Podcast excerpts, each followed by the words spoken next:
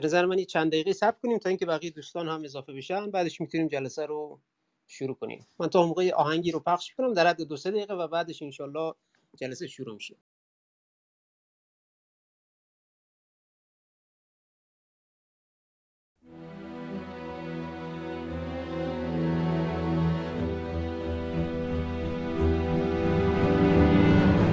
آواز خانی در شبم سرچشمه خورشید تو یارو دیارو عشق تو.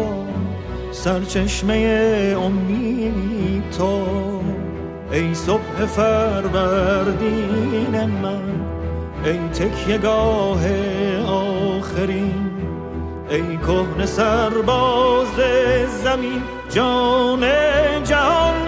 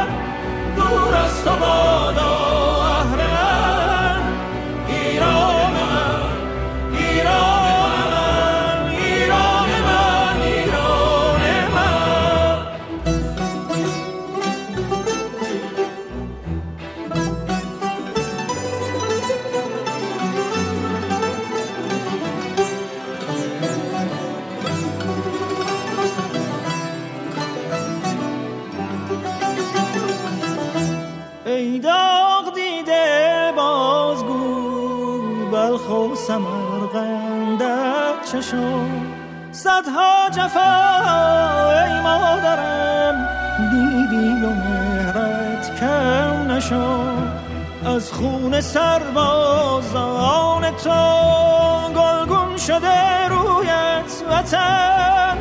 ای سر به سبز بی خزان ای مهر تو در جان و تن.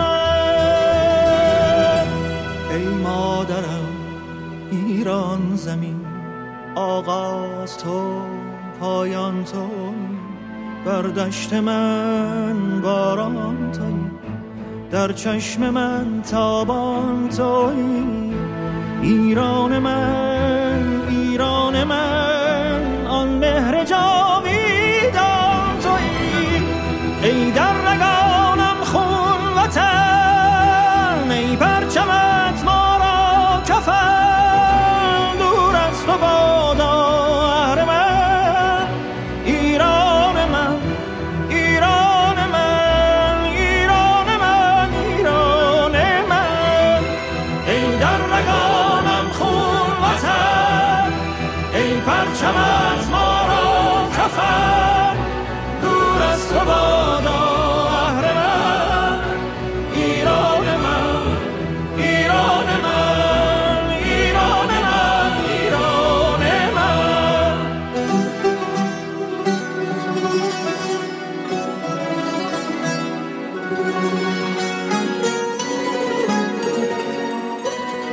ظلمت تاریک شب مرغ سهر خانه منی در حسر هم آزاده تنها تو تنها تو تنها تو ایران منی اینجا صدای روشنت در آسمان پیچیده است. گویی لبانت را خدا. روز ازل بوسیده است.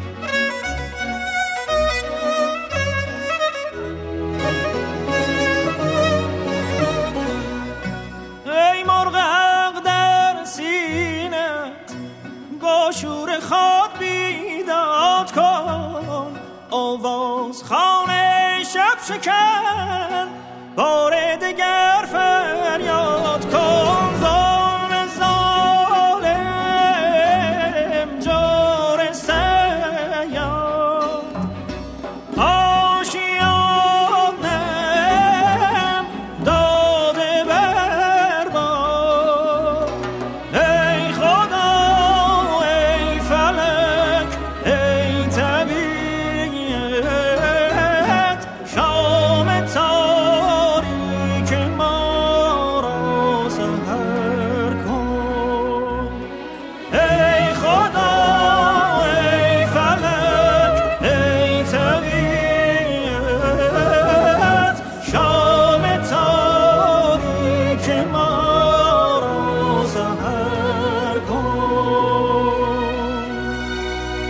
به نام خدا سلام عرض کنم خدمت همه دوستان عزیز. حاضرین محترم در این جلسه و دوستانی که بعدا صدای ما رو خواهند شنید.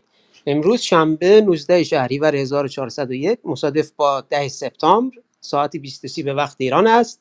من محمد رضا ایدری هستم پژوهشگر ارشد محیط زیست و توسعه پایدار در دانشگاه میشیگان و همچنین فارغ التحصیل دکترای مهندسی محیط زیست از دانشگاه ایالتی میشیگان و دانش آموخته دانشگاه سنت شریف. اینجا کلاب محیط سنت شریف است. جلسه امروزمون جلسه چهارم و با موضوع سوسیالیسم و محیط است. این جلسه و جلساتی که حالا بعدا هم اشاره خواهم کرد همگی بر اساس کتاب اقتصاد سیاسی محیط است. خیلی خوشحالیم که آقای شهرام اتفاق پژوهشگر و نویسنده کتاب مذکور رو هم داریم و سخنان ایشون رو خواهیم شنید. جلسه همونطور که عرض کردم جلسه امروز جلسه چهارمه. ما جلسات دیگه هم قبلا داشتیم. جلسه مقدماتیمون یک شنبه 15 اسفند بوده. در رابطه با تعاریف کلی و مقدماتی در رابطه با اقتصاد سیاسی محیط زیست. جلسه اول و دوممون شنبه 8 مرداد و 29 مرداد در رابطه با اندیشه سیاسی و رویکردهای اقتصادی بود. جلسه سوممون شنبه 5 شهریور در رابطه با پیدایش اقتصاد محیط زیست و اقتصاد سیاسی کربن محور بود. تمامی اون جلسات ضبط شده و به صورت پادکست در شبکه های مجازی در تمامی پلتفرم های پادکست با آدرس آوای محیط زیست قابل دسترسی و شنیدن است. جلسه امروزمون هم همونطور که عرض کردم جلسه چهارم هست در رابطه با سوسیالیسم و محیط زیست. ما شش جلسه دیگر هم به مدت هر دو هفته شنبه ها همین ساعت 23 خواهیم داشت. جلسه بعدیمون که جلسه پنجم هست در رابطه با اقتصاد جریان اصلی و محیط زیست است. شنبه دو مهر شنبه دو مهر ساعت 23 همینطور که عرض کردم تمامی این جلساتمون طبق روال همیشگی کلابمون ضبط و بازنشر میشه به همون آدرس آوای محیط زیست. جلسه امروز هم روال به این صورت است که ابتدا آیه اتفاق لطف می‌کنن و مباحث اصلی مرتبط با فصول مرتبط با سوسیالیسم و محیط زیست رو مورد بررسی قرار میدن و بعدش ما دعوت می‌کنیم از همه دوستان عزیز شنوندای محترم که تشریف بیارن استیج نظریاتشون پیشنهاداتشون و یا اگر سوال و نکته ای رو دارن حتما مطرح کنن که این جلسات هر چه سوالات نکات و مشارکت شما بیشتر باشه پربارتر خواهد بود و دوستانی هم که در آینده صدای ما رو خواهند شنید بیشتر بهره خواهم برد. خب من خیلی دیگه وقت رو نمی‌گیرم. از آقای اتفاق دعوت می‌کنم که صحبتاشون رو ایراد بفرمایید. آقای اتفاق در خدمت شما هست بسیار عرض به محضرتون که همونطور که آقای محمد رضای دری عزیز توضیح دادن جلسه امروز ما معطوف به بررسی بحث سوسیالیست و محیط زیست هستش. ما در واقع از این جلسه به بعد دیگه میریم سر وقت بررسی و مطالعه مکاتب متفاوت در حوزه اقتصاد و سیاست و اینا و آرای اونا رو بررسی می‌کنیم و روابط این مکاتب اقتصاد سیاسی رو با مفاهیم محیط زیستی سعی می‌کنیم در بیابیم و از رهگذر این مطالعه در حوزه رابطه در بررسی رابطه مکاتب و محیط زیست می‌تونیم یه تصویر روشنتری به دست بیاریم که وقتی می‌خوایم یه موضوع محیط زیستی رو مورد مداقه و بررسی قرار بدیم در واقع با این فهم از موضوع به اون مسئله یا پدیده نگاه کنیم که مکاتب گوناگون در مورد اون پدیده واحد چه می‌گویند و این کمک می‌کنه به تحلیل ما در مورد اون موضوع. بپردازیم به بحث جلسه امروزمون. اجداد انسان ها در واقع پیش از مثلا ده هزار سال پیش اجداد انسان ها مثل حیوانات با اتکای به قرایز زندگی می‌کردند و در حالی که ما انسان های امروزی از سه تا منبع برای زندگی خودشون استفاده می‌کنن غریزه عقل و سنت. یعنی ما در زندگی روزمرهمون با اتکا به این سه منبع غریزه عقل و سنت زندگی می‌کنیم. اما اجداد ما در سالهای بسیار دور تنها مثل حیوانات متکی به غرایز زندگی می‌کردن. انسانها در واقع زندگی جمعی را مثل بقیه حیوانات بر اساس همون غرایز انتخاب کرده بودن. برای اینکه اینجوری می‌تونستن بقای خودشون حفظ کنن. خب فکر می‌کنم آیه اتفاق برای اینترنتشون مشکل ایجاد شد و از اتاق خارج شدن. حالا تا وقتی که ایشون برمیگردن من مجددا اعلام کنم که این سری جلساتمون به صورت ده جلسه در حقیقت یازده جلسه خواهد بود. کلا کتاب اقتصاد سیاسی محیط زیست آیه شهرام اتفاق رو مورد بررسی قرار میدیم که قبلا در ایران نشر شده و چندین بار هم چندین بار هم چاپ مجدد شده. چاپ جدیدش هم در راه است. حالا طبق آخرین صحبتی که من به خود آیه اتفاق داشتم فکر می‌کنیم تا یکی دو ماه آینده نش... چاپ جدید که حالا فصول جدیدی هم داره و موارد قبلی هم مجددا مورد بررسی قرار گرفته خواهد رسید.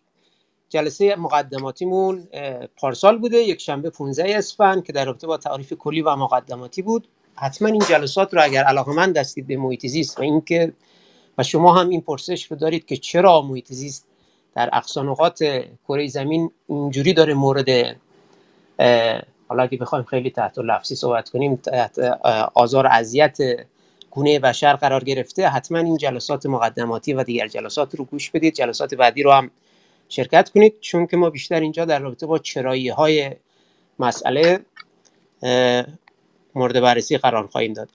آقای یزدانفر شما صحبتی دارید؟ مایک زدید؟ نه نه. خب مشکل از اتاق خارج شدن الان برمیگردن. داشتم عرض می‌کردم که این جلسات ما ما در کلاب محیط زیست سنت شریف حالا در کنار این که دنبال این هستیم که مباحث مختلف روزمره رو روزمره محیط زیستی رو باش صحبت کنیم بررسی کنیم نظرات مختلف رو بشنویم. ولی بیشتر دنبال چرایی این رخدادها هستیم. اینکه مثلا چرا محیط زیست در یک کشور پیشرفته مثل مثلا امریکا رو در نظر بگیرید. چرا اینجا داره تخریب مورد تخریب واقع میشه؟ در مثلا یک کشور در حال توسعه دیگه مانند مثلا پاکستان هم داره این اتفاق میفته. دنبال چرایی ها هستیم و برای همین یک سری جلساتی رو مثل این کتاب اقتصاد سیاسی محیط زیست مد نظر قرار گرفتیم که حالا در هر جلسه موضوعات مختلفی رو سعی می‌کنیم مورد بررسی قرار بدیم. یعنی نظریات مختلف رو مورد بررسی قرار بدیم.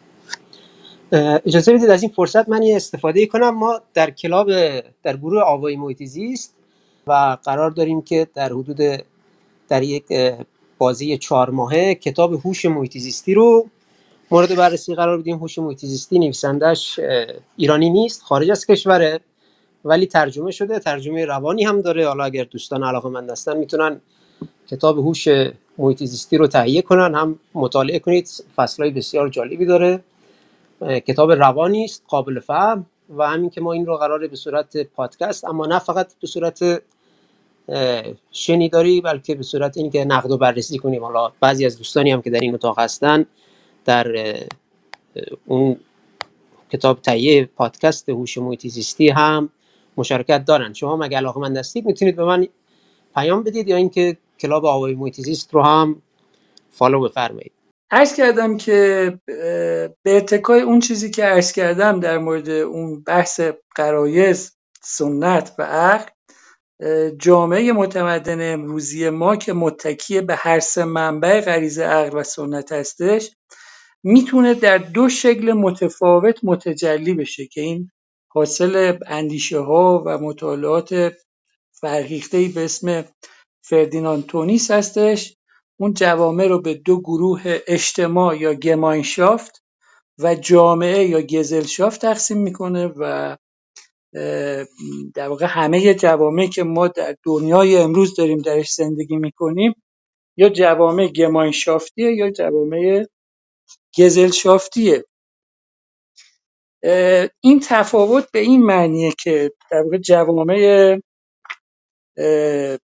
اجتماع گمانشافتی یه اجتماع خصوصی تریه در حالی که یه جامعه گزلشافتی جامعه عمومی تریه اجتماع گمانشافتی قدیمی تره در حالی که جامعه گزلشافتی نوتره.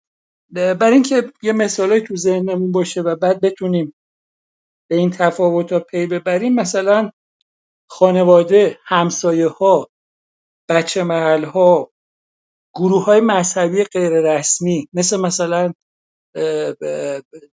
جمع هایی که توی کلیسا مثلا هر یه شنبه جمع میشن یا مثلا مراسم تاسو و آشورایی که در ایران برگزار میشه. همکارای نزدیک اجتماعات دوستانه اینا همه اجتماع گمانشافتیه و در برابر اون جامعه به عنوان یه جامعه بیرون از خانواده دولتها کسب و کارها شرکتها شهرها و اصولا شهر و شهرنشینی یه جامعه گزلشافتیه. بنابراین این تفاوتیه که بین اجتماع و جامعه وجود داره. و نکته که خیلی مهمه درکش این هستش که این تعارض بین گمانشافت و گزلشافت به تدریج از جایی که خود جامعه گزلشافتی جامعه نوتریه و اجتماع گمان گمانشافتی خیلی قدیمی تر و دیرینه تریه به همون دلایلی که توضیح دادم. این تعارض از دیرینه باعث شده که یه گرایش گرایش نیرومندی در درون ما به اون اجتماع گمانشافتی وجود داشته باشه. و بنابراین به لحاظ تاریخی همیشه این تمایل به جمعگرایی تمایل به قبیله گرایی تمایل به دوری جستن از اون ویژگی های جامعه گزلشافتی در واقع در درون انسان ها وجود داشته و یه تاریخ خیلی طولانی داره که این تاریخ رو به اسم تاریخ سوسیالیسم می‌شناسن. بنابراین اونچه که به لحاظ تاریخی به معنای سوسیالیسم بوده غالبا کوششی برای دفاع از ارزش‌های جمعی در یک زندگی جمعی یا قبیله‌ای بوده که این تاریخ بسیار طولانی داره. فیلسوفان و نویسندگان و اندیشمندان بسیار زیادی در این حوزه پیش از میلاد مسیح از چند هزار سال پیش از چند صد سال پیش از میلاد مسیح تو امروز در واقع حضور داشتن و وجود داشتن و کارهای زیادی در این حوزه انجام دادن. مکتوباتی وجود داره. تاریخ مکتوبی که ما در اختیار داریم می‌تونیم ازش از اسامی افراد متفاوتی اسم ببریم. مثلا یه شخصیتی هست به اسم آریستوفان. 400 سال پیش از میلاد مسیح یه نمایشنامه می نویسه و از یه آرمان شهر اشتراکی اسم می‌بره و اونو تعریف می‌کنه. بنابراین این تاریخی که داریم راجبش مطالعه می‌کنیم تاریخ آرمان شهرهایی هستش که در طول تاریخ به تصویر کشیده شده توسط این فیلسوفان و نویسندگان و اندیشمندان. افلاتون 350 سال پیش از مسیح ایده ایجاد یه مدینه فاضله رو مطرح می‌کنه راجع به اشتراکی شدن اموال اشتراکی شدن کودکان و زنان صحبت می‌کنه. توماس مور 1515 کتاب اوتوپی یا آرمان شهر رو می نویسه و جامعه رو متصور میشه که در اون جامعه همه اموالشون اشتراکیه همه با هم در یه غذاخوری های مشترک غذا می‌خورن برنامه روزانه تعیین شده ای دارن همه با هم قبل از خوردن غذا مثلا به یه دعای گوش میدن لباس های متعدد و شکلی میپوشن و زندگی تعریف شده ای دارن و اون تصویر آرمان شهری از یه جامعه سوسیالیستیه که در نزد توماس مور بوده. افراد متعدد بسیار زیاد دیگری هم می‌تونیم نام ببریم که در این حوزه کارهای متعددی انجام دادن نوشته زیادی دارن. ژان ملیه کشیش 1689 رابرت اوین 1814 سیسموند و سیسموندی 1803 کابه 1840 و افرادی شبیه به این. باز من می‌خوام چک کنم ببینم شما صدای منو دارید آقای محمد زیدری عزیز؟ بله بله صداتون رو داریم بفرمایید. ممنون. خدمتتون عرض شود که موضوع مشترک و مشابه همه این آرمان شهرها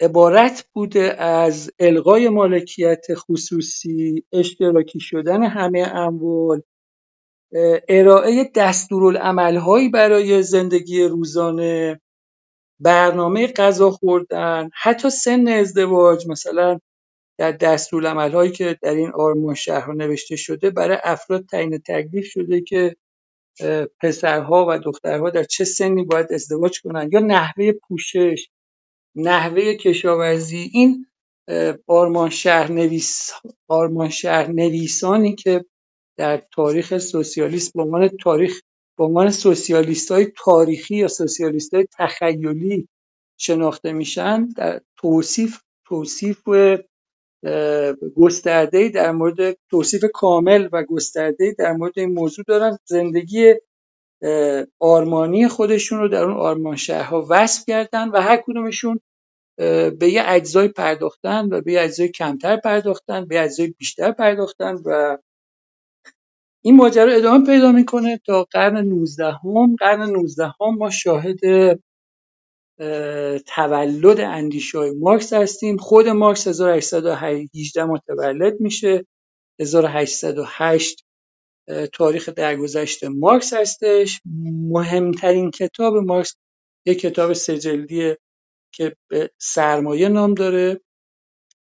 و جلد اولش 1867 منتشر میشه و دو جلد بعدش هم بنا به درخواست خود مارکس تا پایان عمرش منتشر نمیشه چون مارکس می‌خواسته روی اونا یه بازنگری بکنه و این بازنگری هیچ وقت متحقق نمی‌شود و بعد از مرگ نویسنده اون دو جلد منتشر میشه.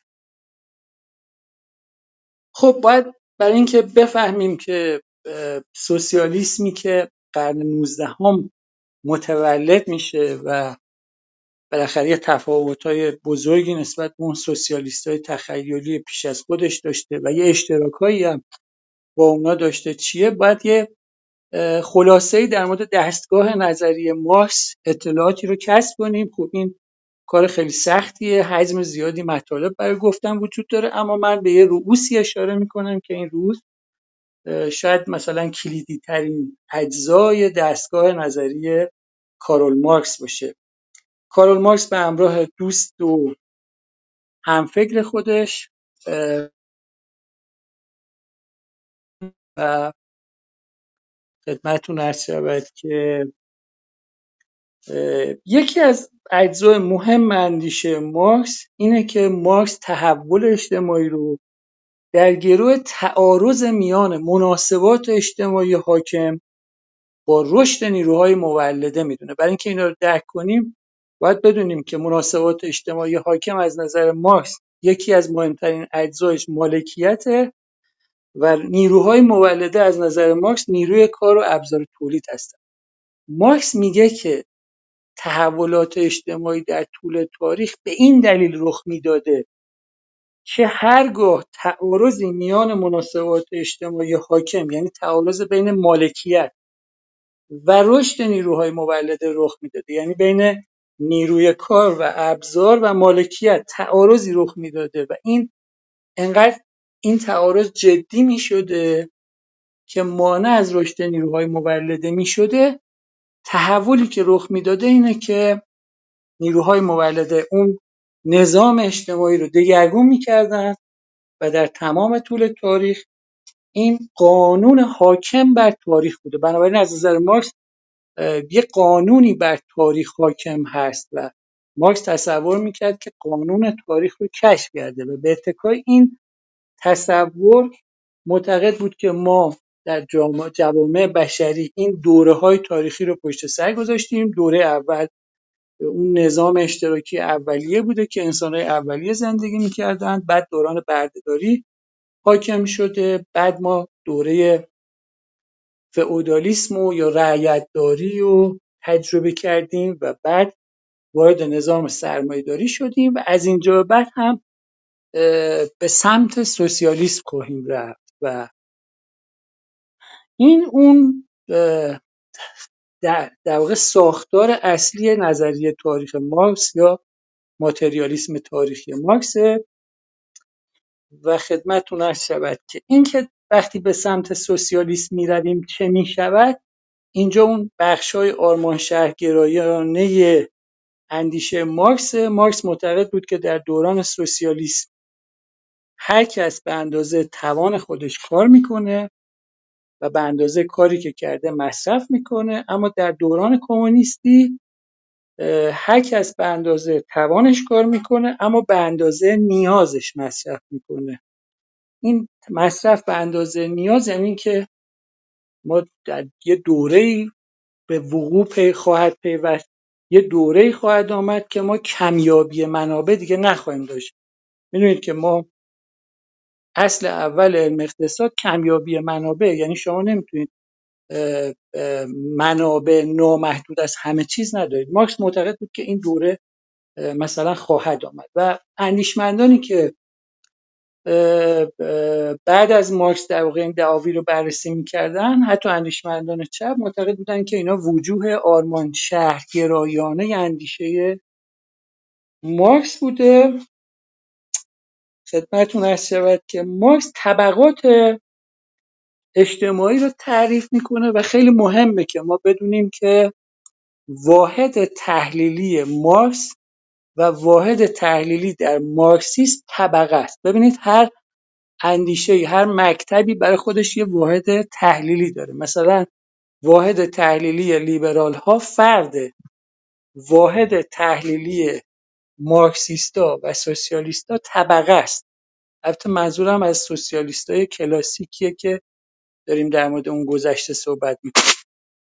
واحد تحلیلی مثلا نهادگرایان نه نهاد واحد تحلیلی ناسیونالیستا ملته. بنابراین هر مکتب سیاسی اقتصادی برای خودش یه واحد تحلیلی داره. یعنی خطکشی که درجه های روی اون خطکش بر اساس چه چیزی اندازه گیری می‌کنن هر جسم دیگه ای رو؟ این اون واحد تحلیلیه. یعنی شما سنجه در اختیار دارید که همه چیز رو قرار با اون سنجه بسنجید.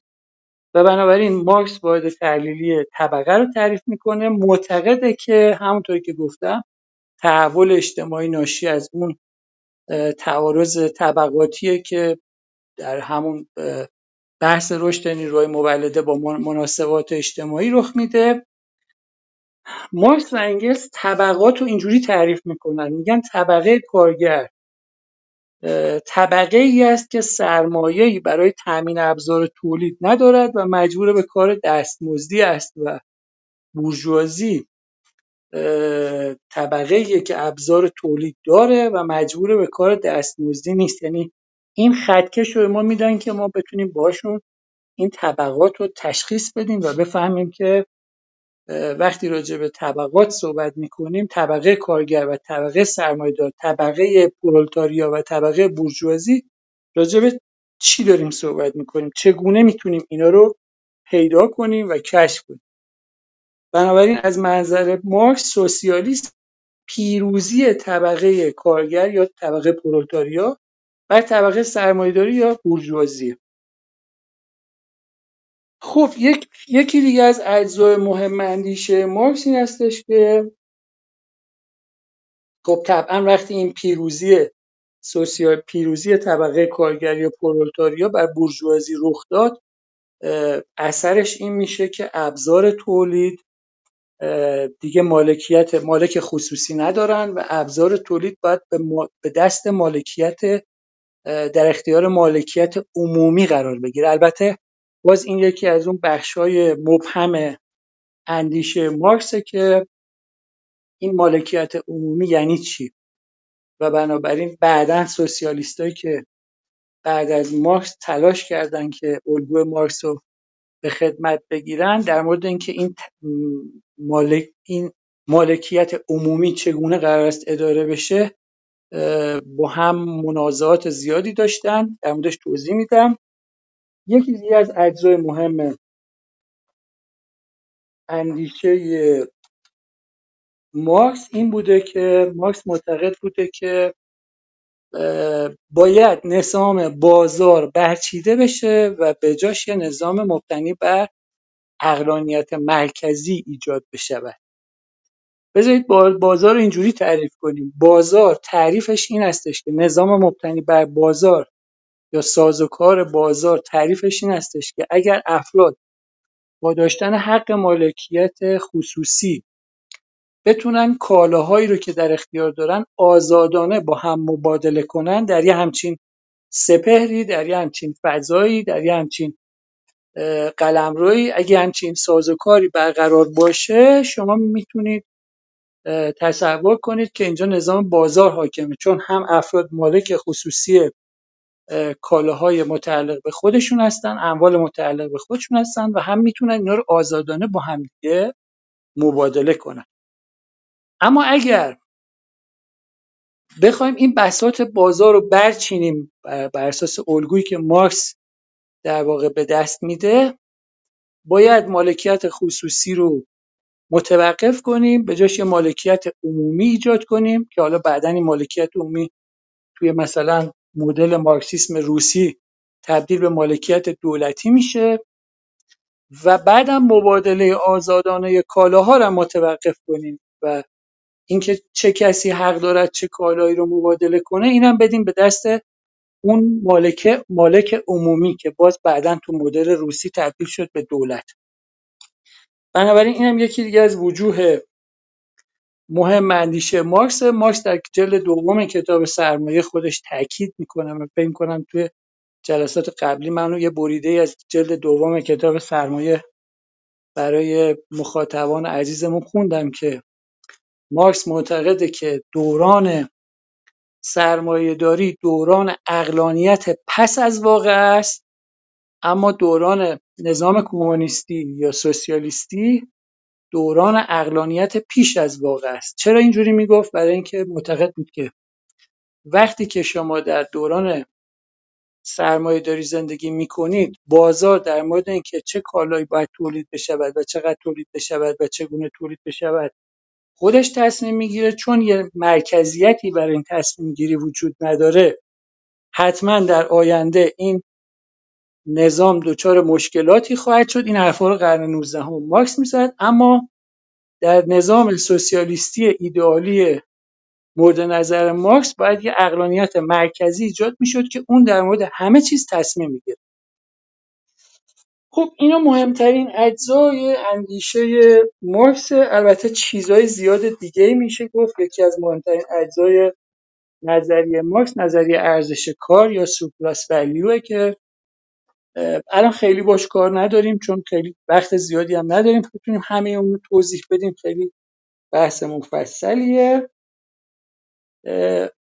آخرین نکته که می‌خوام بهش اشاره کنم اینه که مارکس در واقع اندیشه مارکس در تداوم همون عقل دکارتی بود که ما در جلسات اول و دوم در موردش صحبت کردیم. یعنی عقل دکارتی یعنی همون عقل عقلی که در انقلاب فرانسه وجود داشت. یعنی اینکه ما همه چیز رو ویران کنیم و بر ویرانه های اون یه نظام جدیدی بنا کنیم. یعنی دیگه کاری با اون سنت ها و اینا نداریم کاری با اون نظام موجود نداریم. میریم همه چیز رو دنبود می‌کنیم و بعد روی خرابه های اون ویرانه یه چیز جدید ایجاد می‌کنیم یه دنیای جدید ایجاد می‌کنیم و اینم می‌شود. این تصور وجود داشت که همچین کاری شدنیه. کاری که در انقلاب فرانسه انجام شد در موردش جلسه قبل صحبت کردیم. خدمتتون هست شود که مطلب دیگه ای که باید اینجا در موردش صحبت کنیم این هستش که خب این تئوری های در واقع مارکس در مورد سوسیالیسم خیلی متفاوت بود با اون آرمان شهرهایی که پیشینیان مارکس در موردش صحبت می‌کردن برای اینکه یه دستگاه نظری منسجم تری بود. در واقع خیلی منسجم بود از زیربناهای اجتماعی و فلسفی و اقتصادی برخوردار بود و می‌شد یه مدلی تبدیل به یه مدلی شد که خیلی خیلی از انقلابیون اون دوران ازش استفاده کنن و باهاش های خودشون رو پی بگیرن. و به همین دلیل در سال 1917 ما شاهد انقلاب روسیه هستیم به عنوان اولین انقلاب سوسیالیستی در تاریخ بشر که این در واقع منجر شد به اینکه اتحاد جماهیر شوروی تأسیس بشه 1917 بعد بلشویکا قدرت رو در دست بگیرن و بعد از جنگ جهانی دومم به خاطر اینکه شوروی پیروز جنگ بود متفقین اروپا رو بین خودشون تقسیم کردن و بخش بزرگی از اروپا هم در اختیار اتحاد جماهیر شوروی قرار گرفت. بنابراین نیمی از اروپا یعنی اروپای بخشی از اروپای مرکزی و اروپای شرقی در سیطره اتحاد جماهیر شوروی بود و بخش دیگه هم اون اروپای غربی بود. حدود مثلا 1946 تا 1950 انقلاب کمونیستی چین رخ میده و چین هم به کشورهای سوسیالیستی و کمونیستی میپیونده. 1953 در, در کوبای انقلابی میشه که اونم در واقع جزو اردوگاه سوسیالیسم به عضویت اردوگاه سوسیالیست در میاد.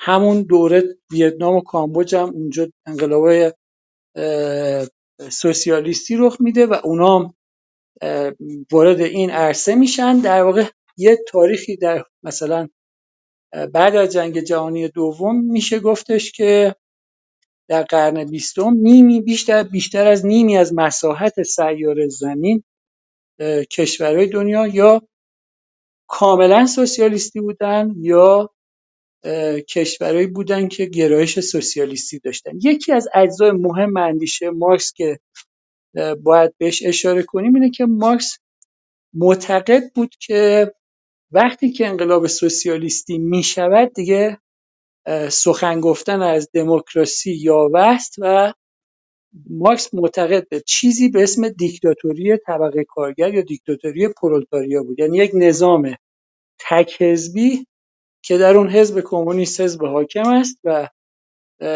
دیگه ضرورتی برای وجود و حضور احزاب دیگه نیست و اصولا مارکس اعتقادی به اهمیت افکار و عقاید و اندیشه های سیاسی یا امر سیاسی نداره و معتقدی که وقتی اون سوسیالیسم برقرار میشه در یه جامعه دیگه بدون نیاز به در واقع به یه شکلی برایند نیروهای سیاسی صفره و نیازی به اینکه احزاب متفاوت وجود داشته باشه نیست و جامعه به سلامت اداره میشه. خب اتحاد جماهیر شوروی و بقیه کشورهای اروپایی و چین و کوبا هم همشون همین جوری اداره شدن. یعنی الان مثلا بازمانده این سوسیالیست های کشور سوسیالیستی قرن بیستم اگه مثلا شما به کوبا و کره شمالی نگاه کنید شاهد این هستید که این که در این کشورها یه ساختار تک بدون مثلا انتخابات دموکراتیک وجود داره که اون حزب حاکم همیشه وجود داره و هست و در مورد همه چیز تصمیم می‌گیره و این تصویری بود که مارکس در قرن 19 هم داد و بقایاش هنوز در معدود کشورهایی در قرن 21 وجود داره. خب اینایی که در واقع من خدمتون ارز کردم اون سوسیالیسمی بود که تجربه شده بود اما در ابتدا مثلا اوایل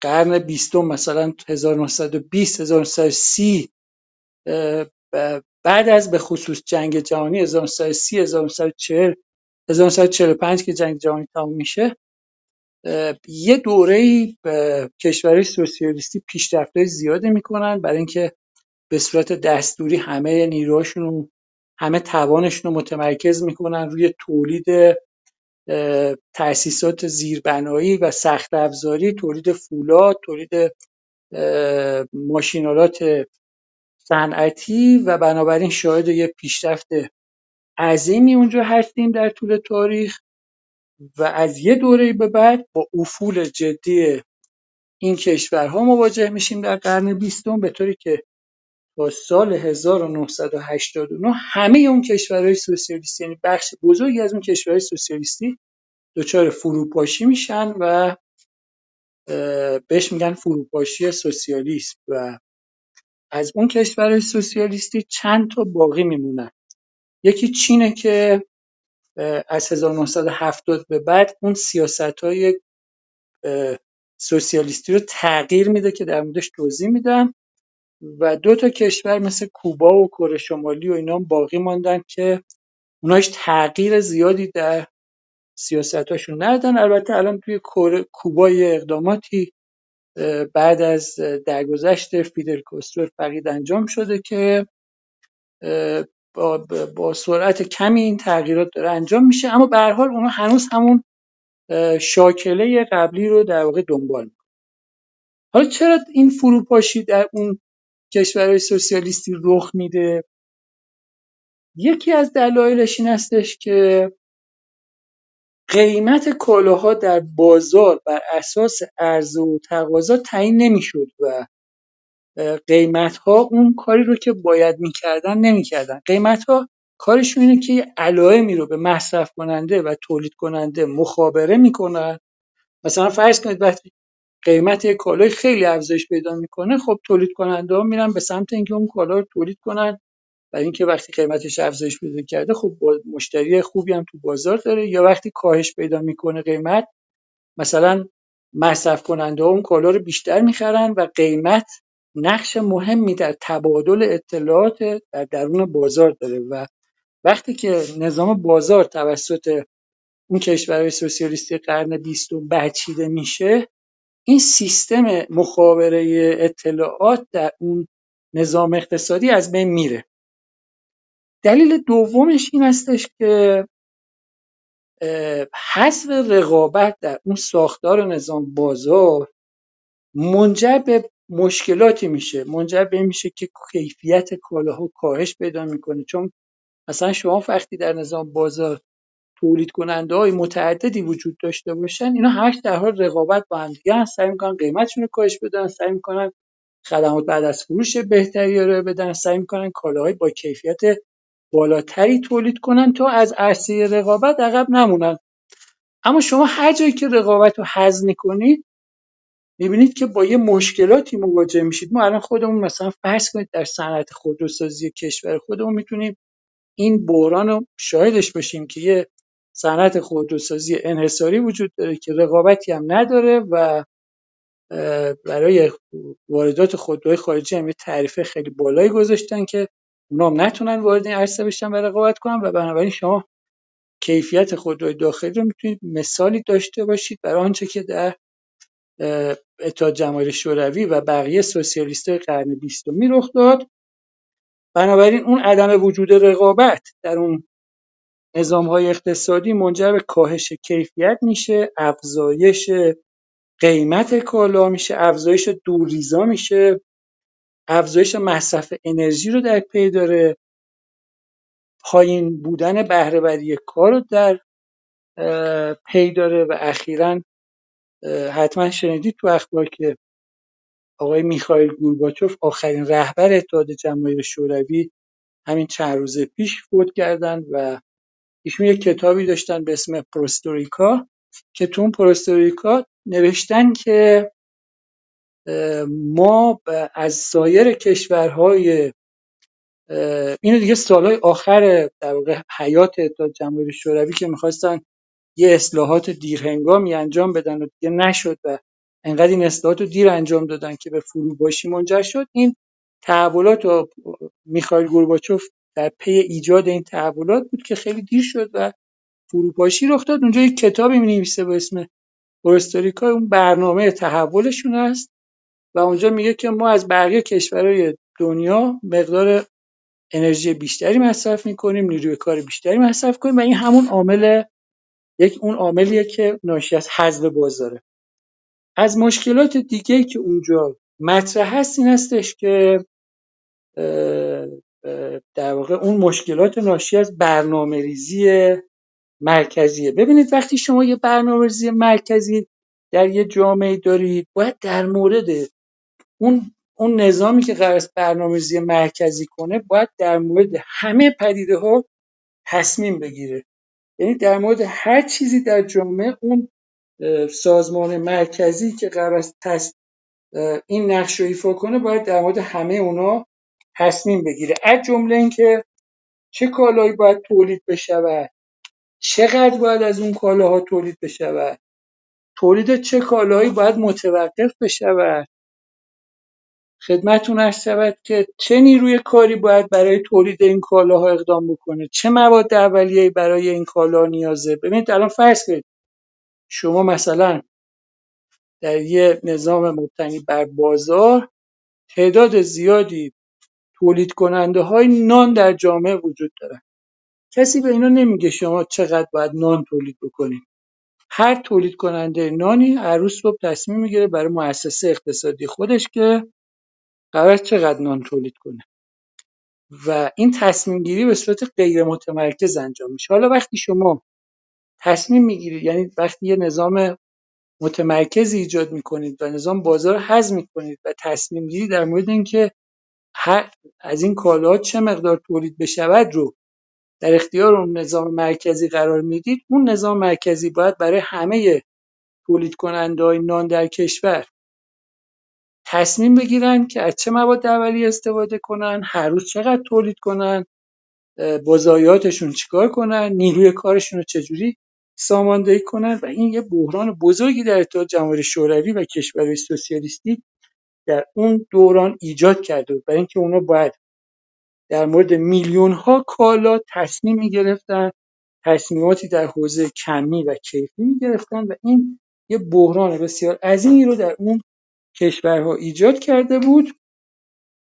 همه این چیزهایی که عرض کردم خب با چیزهای دیگه هم هست. یعنی باید خیلی چیزایی به چیزای زیاد دیگه اشاره کرد. مثلا در این کشورهای سوسیالیستی قرن بیستمی یه طبقه ممتاز ایجاد شده بود. یه آقازاده هایی شکل گرفته بودن در اون جامعه که اینا همون وقتی شما یه جامعه دارید که فقط یه حزب مرکزی کمونیست در واقع همه امور رو اداره می‌کنه.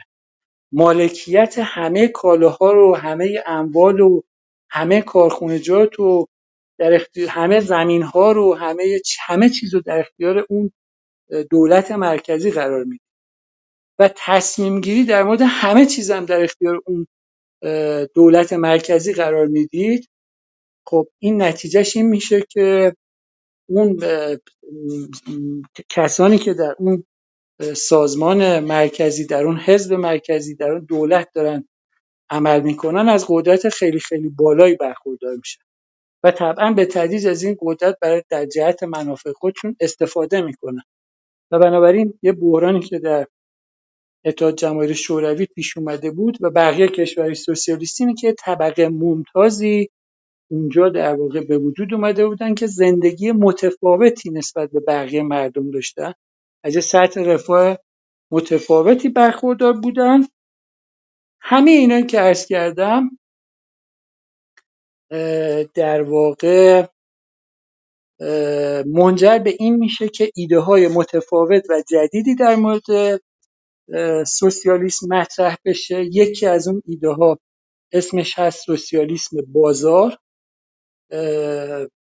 که این سوسیالیسم بازار مارکت سوشیالیزم در واقع خیلی زود در اتحاد جماهیر شوروی مطرح شد چون یه عده از اقتصاددانای اتحاد جماهیر شوروی معتقد بودن که به رغم اینکه مارکس توصیه کرده که ما باید نظام بازار رو بر بچینیم اما این کار به هیچ وجه عملی نیست و حذف نظام بازار مشکلات عدیده ایجاد می‌کنه پیش از اون اقتصاددانا در اتحاد جماهیر شوروی هم افراد دیگه این اظهار نظر رو کرده بودن که من اینو به تفصیل در موردش توضیح دادم و نوشتم که الان خیلی طولانیه و نمی‌خوام توضیح بدم فقط می‌خوام رؤوس مطلب رو توضیح بدم.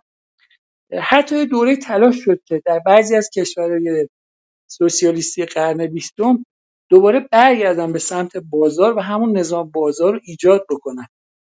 اما تندروهای ایدئولوژیک اجازه این کار ندادن و این کار انقدر طولانی شد تا رسید به آخرین رهبر حزب کمونیست اتحاد جماهیر شوروی یعنی میخائیل گورباچوف که همین اخیرا ایشون فوت کردن. اونا تلاش کردن این اصلاحات رو شروع کنن انجام بدن. نظام بازار رو دوباره برگردونن داخل سیستم. اما انقدر دیر شده بود که این فرصت دست نداد. یه مشاور اقتصادی داشت. آقای گورباچوف به اسم آقان بگیان آبل آقان بگیان که اون خیلی کار زیادی در این حوزه کرد اما دیر شد دیگه. در واقع انقدر این کار با تاخیر انجام شد که اونا شاهد این فروپاشی بود خب این بس داستان سوسیالیسم بازار. تصویری که از سوسیالیسم بازار بود این بود که ما نظام بازار رو دوباره به اقتصاد برمیگردونیم. یه سطحی از مالکیت خصوصی رو آزاد می‌کنیم. دولت همچنان یه کنترلایی رو در اختیار داشته باشه. کسی که به یه شکلی از این الگو پیروی کرد که بعدا هم ازش خیلی فاصله گرفت چین بود. یعنی بعد از مرگ دنگ شیاوپینگ در چین بعد از مرگ ماو در چین دنگ شیاوپینگ رهبر حزب کمونیست چین به عنوان رهبر کشور تصمیم گرفت که به سمت خدمتتون عرض شود که نظام بازار حرکت کنه و این ساختار بازار رو وارد نظام چین بکنه و در یه فرایند طولانی از 1970 به بعد رفته رفته به تدریج نظام بازار وارد نظام اقتصادی چین شد مالکیت خصوصی آزاد شد فعالیت های اقتصادی آزاد شدن. این که میگم آزاد شدن آزادتر از گذشته شدن. یعنی بخشی بخش زیادی از محدودیت های قبلی به تدریج برداشته شد. بخشیش هنوز هنوز هم وجود داره و بعد اون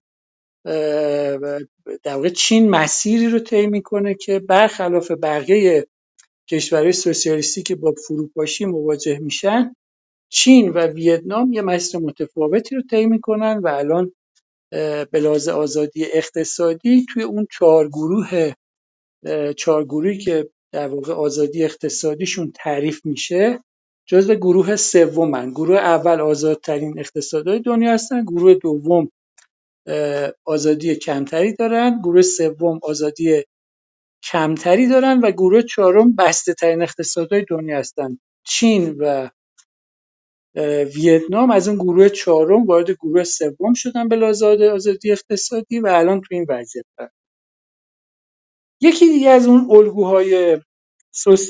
سوسیالیستی که مطرح میشه چیزی به اسم سوسیالیسم مشارکتی که معتقده که باید مالکیت تعاونی ها برقرار باشه. یعنی میپذیره که فقدان بازار یه مشکلاتی رو ایجاد کرده. اما معتقده که اگه ما نظام بازار رو برگردونیم دوباره با یه مشکلاتی مواجه میشیم. بنابراین نظام بازار رو بر نمیگردونیم. در این حال معتقد سوسیالیست های مشارکتی معتقدن که مشکل بزرگی که در, در دو سوسیالیست های قرن بیستمی وجود داشت این بود که همه چیز رو دادن در اختیار دولت و دولت تبدیل شده به یه موجود خودکامه و یه طبقه ممتازی تشکیل شده. حالا برای اینکه از اون وضعیت اجتناب بکنیم کاری که می‌کنیم این هستش که اون دولت بزرگ رو حذف می‌کنیم. مالکیت هم دیگه مالکیت خصوصی رو الغا می‌کنیم. اما در اختیار دولت قرار نمیدیم. در اختیار تعاونی ها قرار میدیم. و چیزهای شبیه به این خب اینا خیلی جایی اجرا نشده دیگه. در حد تئوری مطرحه. اندیشه در اندیشه‌هایی که نسبت به مارکسیسم کلاسیک اولیه سوسیالیسم کلاسیک و سنتی اولیه در واقع بازنگری شده یکیش مکتب فرانکفورت. مکتب فرانکفورت جزو در واقع مکاتبیه که قرن بیستم تو اروپا شکل می‌گیره. خیلی مورد اعتراض کشورهای سوسیالیستی اون دوران قرار می‌گیره.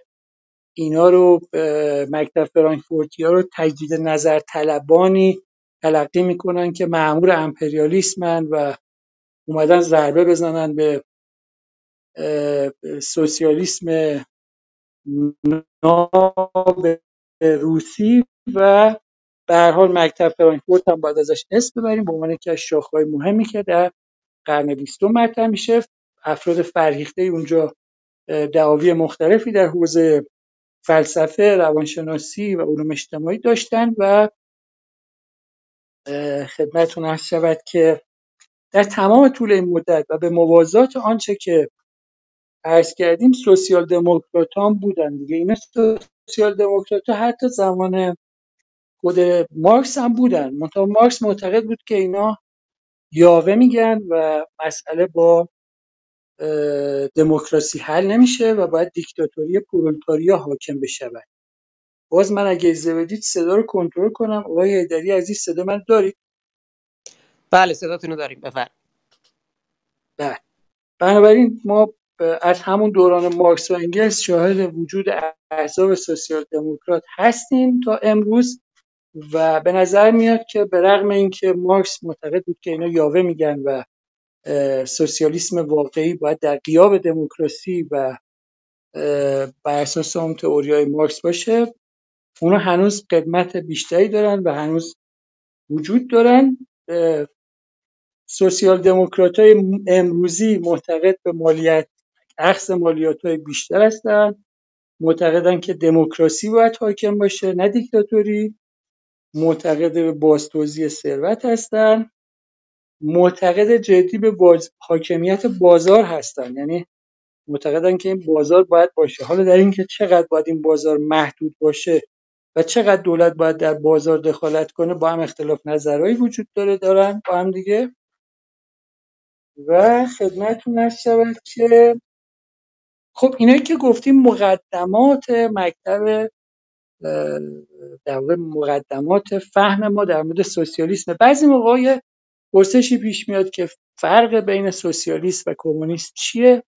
این فرق در اون دستگاه نظری مارکس خیلی تعریف روشنی نداره. مارکس چند تا اثر برجسته و روشن داره. یکی نقد برنامه گوتاست یه مقاله در نقد برنامه حزب سوسیال دموکرات آلمان نوشته به اسم نقد گوتا معروفه نقد برنامه گوتا. و بازی آثار دیگه ای داره. در اون آثار یه چیزهایی گفته مارکس که از اون از لابلای اون میشه یه تصور اولیه‌ای به دست آورد که مثلا تفاوت بین کمونیست و سوسیالیست چیه. اما واقعا این تفاوت هم خیلی اهمیت نداره. برای اینکه خیلی برای خود اونام روشن نبوده و اونا تصورشون این بوده که ما داریم راجع به یه جامعه صحبت می‌کنیم که در آینده خواهد آمد بدون اینکه ما اختیاری داشته باشیم چون این قانون تاریخه و ما نمی‌دونیم که در اونجا چه, چه خواهد گذشت و بنابراین خیلی چیز زیادی برای گفتن در مورد نداریم. و این شما به جای تقسیم بندی بین کمونیست و سوسیالیست می‌تونید این تقسیم بندی رو در ذهنتون اینجوری انجام بدید که ما یه سوسیالیسم کلاسیک روسی داریم که در واقع اون چیزیه که در اتحاد جماهیر شوروی اجرا شده. حالا این اسمشو بذاریم کمونیسم یا سوسیالیسم هیچ فرقی نمی‌کنه. اون سوسیالیسم کلاسیکیه که اونجا وجود داشته. و حالا البته سر اینا, اینا هم یه بحث سر اینا جز در مورد جزئیات اینا یه بحثایی هست. اما این تقسیم بندی رو اینجوری بپذیریم که اون سوسیالیسم کلاسیک بوده و بعد از اونم در اواخر قرن بیستم و اوایل قرن بیست و یکم یه سوس... مفاهیم سوسیالیستی جدیدی مطرح شده. اینایی که بوده که عرض کردم و خدمت شما شود. یکی از مطالب مهمی که فرانسیس فوکویاما میگه در اون کتابایی که اخیرا 2021 2022 منتشر کرده میگه که سوسیالیستای جدید دیگه به کلی اون دعاوی بخش بزرگی از اون دعاوی اقتصادی خودشون کنار گذاشتن و بیشتر خودشون رو متمرکز کردن به مسائل هویتی و مثلا هویت های قومی هویت های زنان مثلا هویت های مربوط به جنسیت و هویت های مربوط به اقلیت و اینا رو دنبال می‌کنن که این یه بحثی جدایی از بحث ماست. فقط خواستم یه اشاره خیلی کوتاه بهش کرده باشم. بذارید بریم سراغ محیط زیست. همه اینایی که عرض کردم در قرن بیستم یعنی همون کارنامه همون فعالیت هایی که در قرن بیستم شد که تقریبا بیش از نیمی از سیاره زمین کشورهای سوسیالیستی بودن و اونجا در واقع نیمی از سیاره زمین در اختیار سوسیالیست بود. وضعیت اینجوری بود که خدمتون ارز شود که کارنامه محیط زیستی این کشورهای سوسیالیستی به شدت منفی بود و فجایع محیط زیستی بسیار زیادی در اون دوران رخ داد. بزرگترین منتقدان این کارنامه خود سوسیالیستای بعد از اتحاد جماهیر شوروی و کشورهای سوسیالیستی قرن بیستم بودن. بالایی وجود داره. منم در کتابم بهش اشاره کردم. از دریاچه مثلا نابود کردن دریاچه آرال گرفته تا آلودگی هوا و خدمتتون عرض شود که مسئله زبالای اتمی. وقتی میگم آلودگی هوا در واقع به ازای تولید هر یه دلار جی دی پی مقدار آلودگی هوای ایجاد شده خیلی بیشتره. چند برابر بقیه کشور دنیاست و بنابراین به نظر می‌رسید که کارنامه محیط زیستی کشورهای سوسیالیستی کارنامه درخشانی نبوده و براش هم منتقدان اهم از منتقدان چپ و منتقدان غیر چپ. دلایل تئوریکی داشتن توضیحات مبسوطی در این حوزه دادن از جمله اینکه در اون کشورها رقابت وجود نداشته نوآوری نمی‌تونسته شکل بگیره چون نوآوری محصول فضای رقابتیه. عدم وجود جامعه مدنیه. برای اینکه در یک کشوری که همه اقتصاد در اختیار دولت قرار باشه قرار داشته باشه دیگه جامعه مدنی وجود ندارد و وقتی جامعه مدنی وجود نداشته باشه نیروی در برابر نیروی دولت وجود نداره و دولت هر کاری دلش بخواد می‌تونه انجام بده. خب اینا همه بحثاییه که در نقد مثلا سوسیالیسم قرن بیستمی وجود داشته و داره شخصیت در این حوزه وجود داشتن که خدمتتون از شود شخصیت های معاصر دیگه. ما داریم راجع به قرن 21 مثلا صحبت می‌کنیم. در قرن 21 ما شخصیت هایی داریم که اندیشه های چپ محیط زیستی دارن. یعنی مطالبی که دارن میگن میشه به یه شکلی جزو زیر مجموعه مکتب سوسیالیسم رو تلقی کرد. به یه شکلی دارن دعاوی رو مطرح می‌کنن که جاشون در زیل مکتب سوسیالیسم حالا با اون تفاوت‌های بزرگی که ممکنه داشته باشه. یکی از اون شخصیت ها توماس پیکتی، لوکاس شانسل و برانکو میلانوویچ هستن. اینا مثلا بحثی که در دنیای اخیر در دنیای معاصر دارن این هستش که در جلسه قبل راجع به انتشار کربن و بودجه کربن صحبت کردیم دیگه. می‌دونیم که یکی از مشکلات ما در دنیا این هستش که مقدار محدودی می‌تونیم کربن منتشر کنیم. و این منجر به شگیری اون اقتصاد سیاسی کربن محور شده. در جلسه قبل راجع صحبت کردیم. گفتیم که بر اساس اون برآوردهایی که داریم مثلا فرض کنید که می‌تونیم این عدد رو خیلی در مورد دقت دقت عددیش کاری نداشته باشیم. فرض کنید که می‌تونیم 580 گیگاتون کربن از 2015 به بعد منتشر کنیم. بنابراین اگه اینو تقسیم کنیم به 7.5 میلیارد نفر جمعیت سیاره زمین. به هر کسی یه مقداری کربن می‌رسه یعنی هر کی مجازه که یه مقدار مشخص کربن منتشر کنه مثلا فرض کنید 74 تن مثلا به هر نفر می‌رسه. حالا حرفی که توماس پیکتی، لوکاس شانسل و برانکو میلانوویچ و طرفداران نظریه نابرابری در انتشار کربن می‌زنن اینه که این کربن هم مساوی منتشر نمی شود برخی بیش از بقیه کربن منتشر می‌کنن. ثروتمندا بیش از فقرا کربن منتشر می‌کنن. این ثروتمندا هم می‌تونن در, در, در درون یک کشور در باشن. یعنی شما در درون یک کشور ثروتمندها کربن بیشتری منتشر می‌کنن. همینا می‌تونن بین کشور رو رخ بده. یعنی کشورهای ثروتمندتر کربن بیشتری نسبت به کشورهای فقیرتر منتشر می‌کنن. بنابراین ما با یه پدیده نابرابری در انتشار کربن مواجه هستیم. این ادبیات محیط زیستی سوسیالیستی قرن بیست و یکم دیگه. این با اون حرفایی که در گذشته زده می‌شد متفاوته راهکارش چیه؟ راهکارش اینه که ما از ثروتمندان مالیات کربن بیشتری بگیریم مثلا دعاویه که این سه تا اندیشمندی که عرض کردم سه تا اقتصاددان سه تا صاحب نظر مثلا لوکاس شانسل برانکو میلانوویچ و توماس پیکیتی دارن. معتقدن که راه حل این ماجرا اینه که ما مالیات کربن بیشتری بگیریم. مثلا یکی از چیزهایی که خیلی باعث انتشار کربن زیاد میشه سفرهای هوا...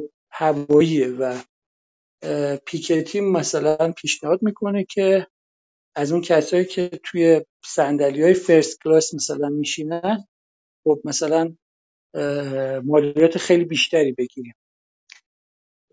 حالا البته خیلی بحث طولانی هستش که این حرفایی که زده میشه تا چه حد می‌تونه مسئله رو حل کنه و تا چه حد درسته یا نه؟ یا اینکه مثلا ثروتمندا مالیات کربن بیشتری بگیریم. خب اینا جای بحث های زیادی داره. بعدا سر فرصت بهش می‌پردازیم.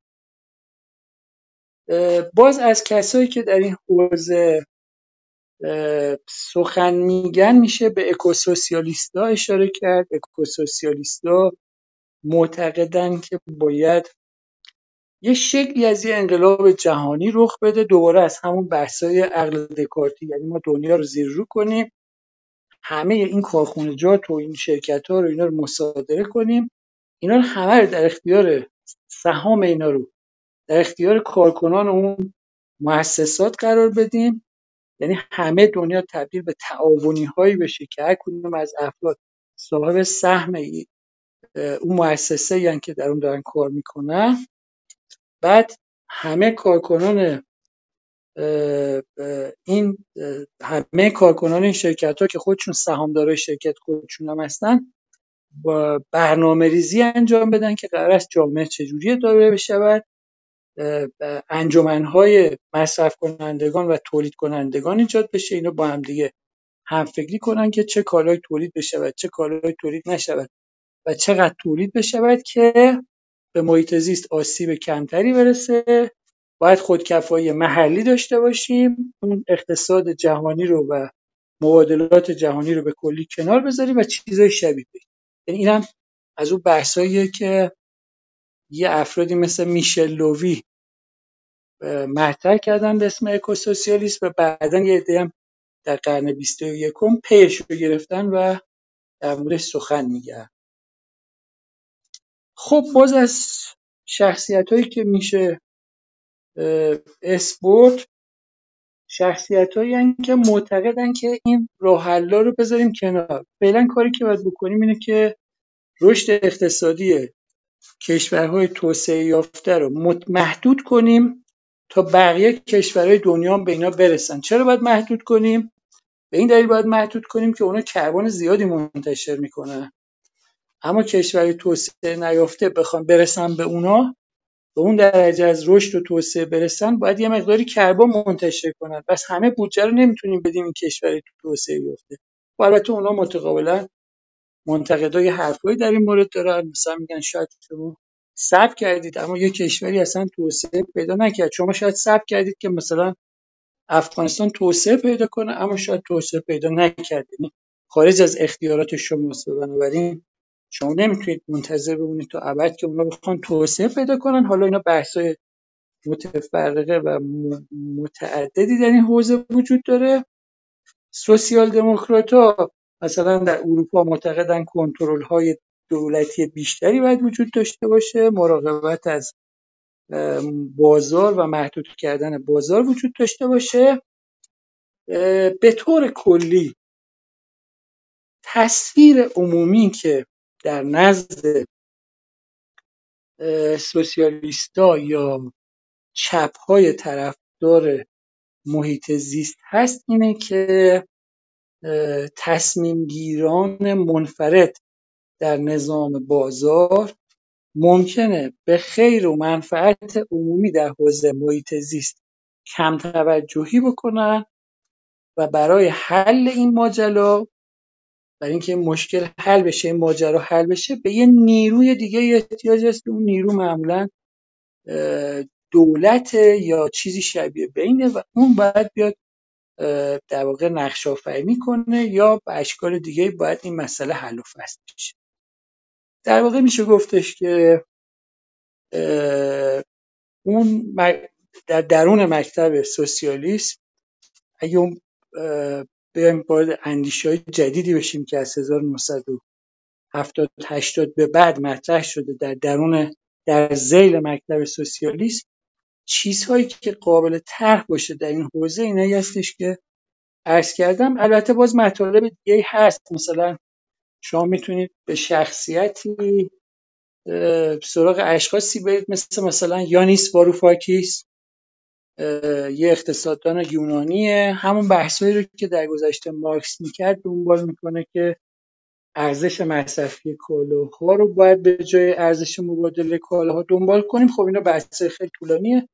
و اگه اینجوری عمل بکنیم مثلا مشکل محیط زیست حل می‌شود. اما به حال اون چیزی که خیلی بشه در موردش روش حساب کرد و به عنوان روش های اجرایی قابل ته نه تئوری های ذهنی بهش پرداخت اینایی هستش که من عرض کردم.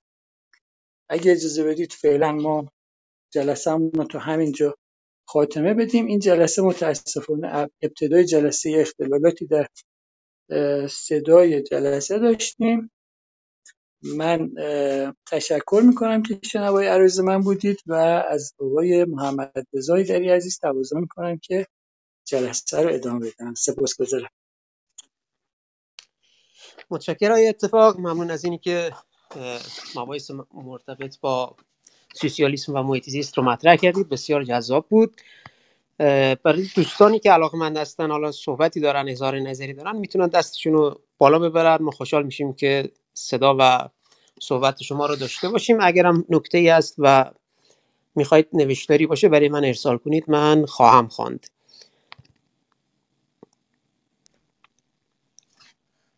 اجازه بدید من خب، خواهش بفرمایید. من یک سوال دریافت کردم. پرسیدن تو سوال کلی است. گفتن وضعیت محیط زیستی در کشورها در کشورهایی که گونه مختلف سوسیالیسم درش حاکم هست چگونه است؟ وضعیت احتمالا منظورشون وضعیت کنونی است. حالا قبل از اینکه اتفاق شما این سوال رو جواب بدید من خوش آمد میگم به خانم رحیمی. خانم رحیمی شما اگه صحبتی دارید بفرمایید اگر خیر که آیا اتفاق جواب سوال رو بدن. خانم رحیمی خدمتتون هست سلام. آقای هیدری شب همگی به خیر باشه. به آقای اتفاقم سلام می‌کنم. و به آقای یزدانفر من یه سوالی دارم. یعنی یه موضوعی رو اگر اجازه بدین می‌خوام طرح بکنم. پیرو دقیقا بخش آخر صحبت های آقای اتفاق. اگر که البته آقای اتفاق شما فکر می‌کنید که این پرسش رو بهتره که بعدا دربارش صحبت بکنیم ایرادی نداره. ولی این بحث آخری که مطرح کردید در مورد بحث مصرف کربن و اختلافی که حالا بین کشورها پیش میاد طبیعتا ناخودآگاه اولین موضوعی که بحثی هستش که خب الان امروزه هم خیلی بحث داغیه. توی دنیا. و ناخودآگاه منو برد به همین آخرین بحثی که توی مجمع عمومی سازمان ملل مطرح شد. مقصودم قطعنامه که صادر شد مبنی بر اینکه محیط زیست جزء حقوق بشر به حساب بیاد. و خب دیدیم که هشت کشور رأی ممتنع دادن و 161 کشور هم رأی موافق دادن. ایران هم خب جو ایران روسیه و چین که حالا مهمترین کشورها بین اون هشتا کشور بودن جزو ممتنعین بودن. و طبیعتا وقتی که از وزارت خارجه ایران سوال شد که چرا رأی ممتنع دادین پاسخ دادن که ما نگران بودیم که منافع ما به خطر بیفته و توضیح بیشتر دادن که ما اصلاحاتی داشتیم ولی اصلاحات ما مورد پذیرش قرار نگرفت. بنابراین ما رأی ممتنع دادیم و حالا اینکه اساسا این و اشاره کردن که قرار گرفتن محیط زیست توی بحث حقوق بشر یک تصمیم سیاسیه که حالا کشور توسعه یا کشور توسعه یافته گرفتن. بعد جدا از اون اختلافات سیاسی که ممکنه وجود داشته باشه و اینها که البته خب مهمه نه اینکه اصلا مهم نباشه و اتفاقا تو تحلیل هم اهمیت داره بحث من دقیقا همینه.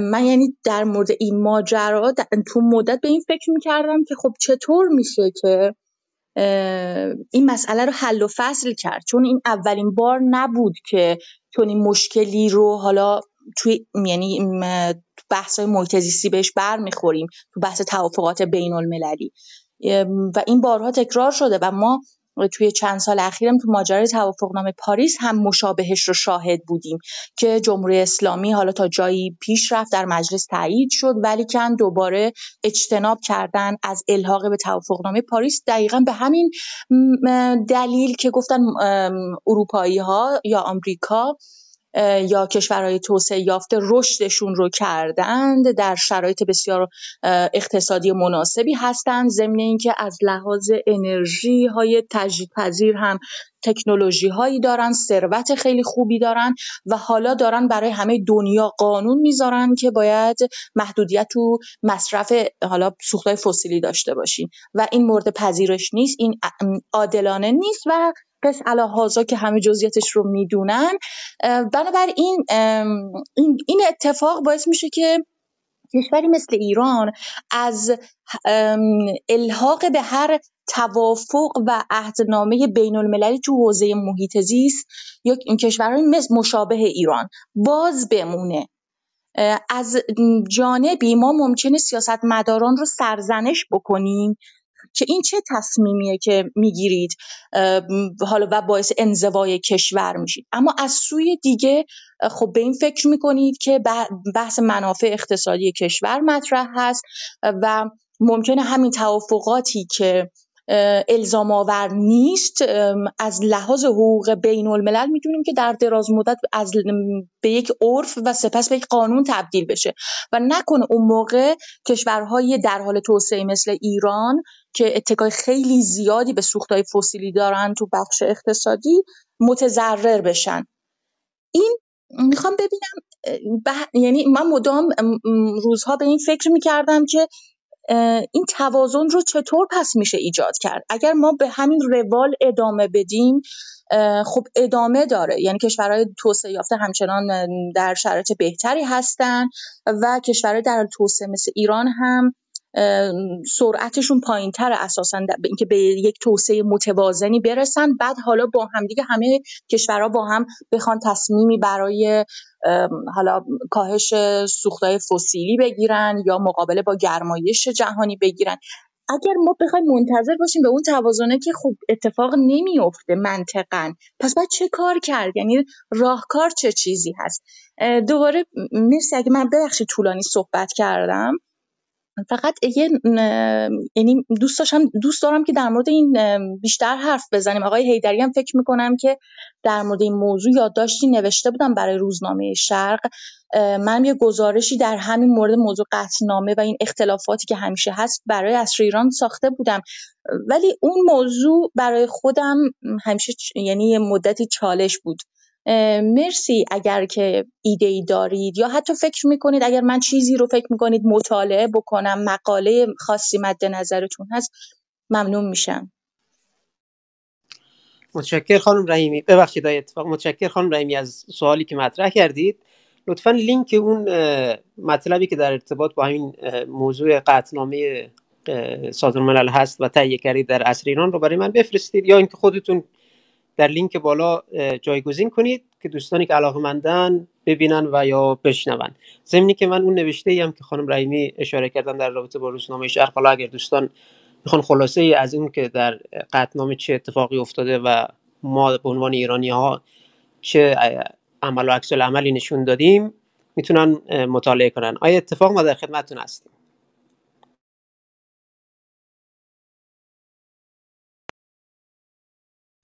سلام عرض می‌کنم خدمت خانم زینب رحیمی عزیز و به نظرم توجه ایشون کاملا توجه هوشیارانه و کاملا حکیمانه ای هست. مطالبی که گفتن کاملا مطالب مهمی است و بسیار پرسش های مهمی مطرح در این مطالبی که خانم رحیمی فرمودن.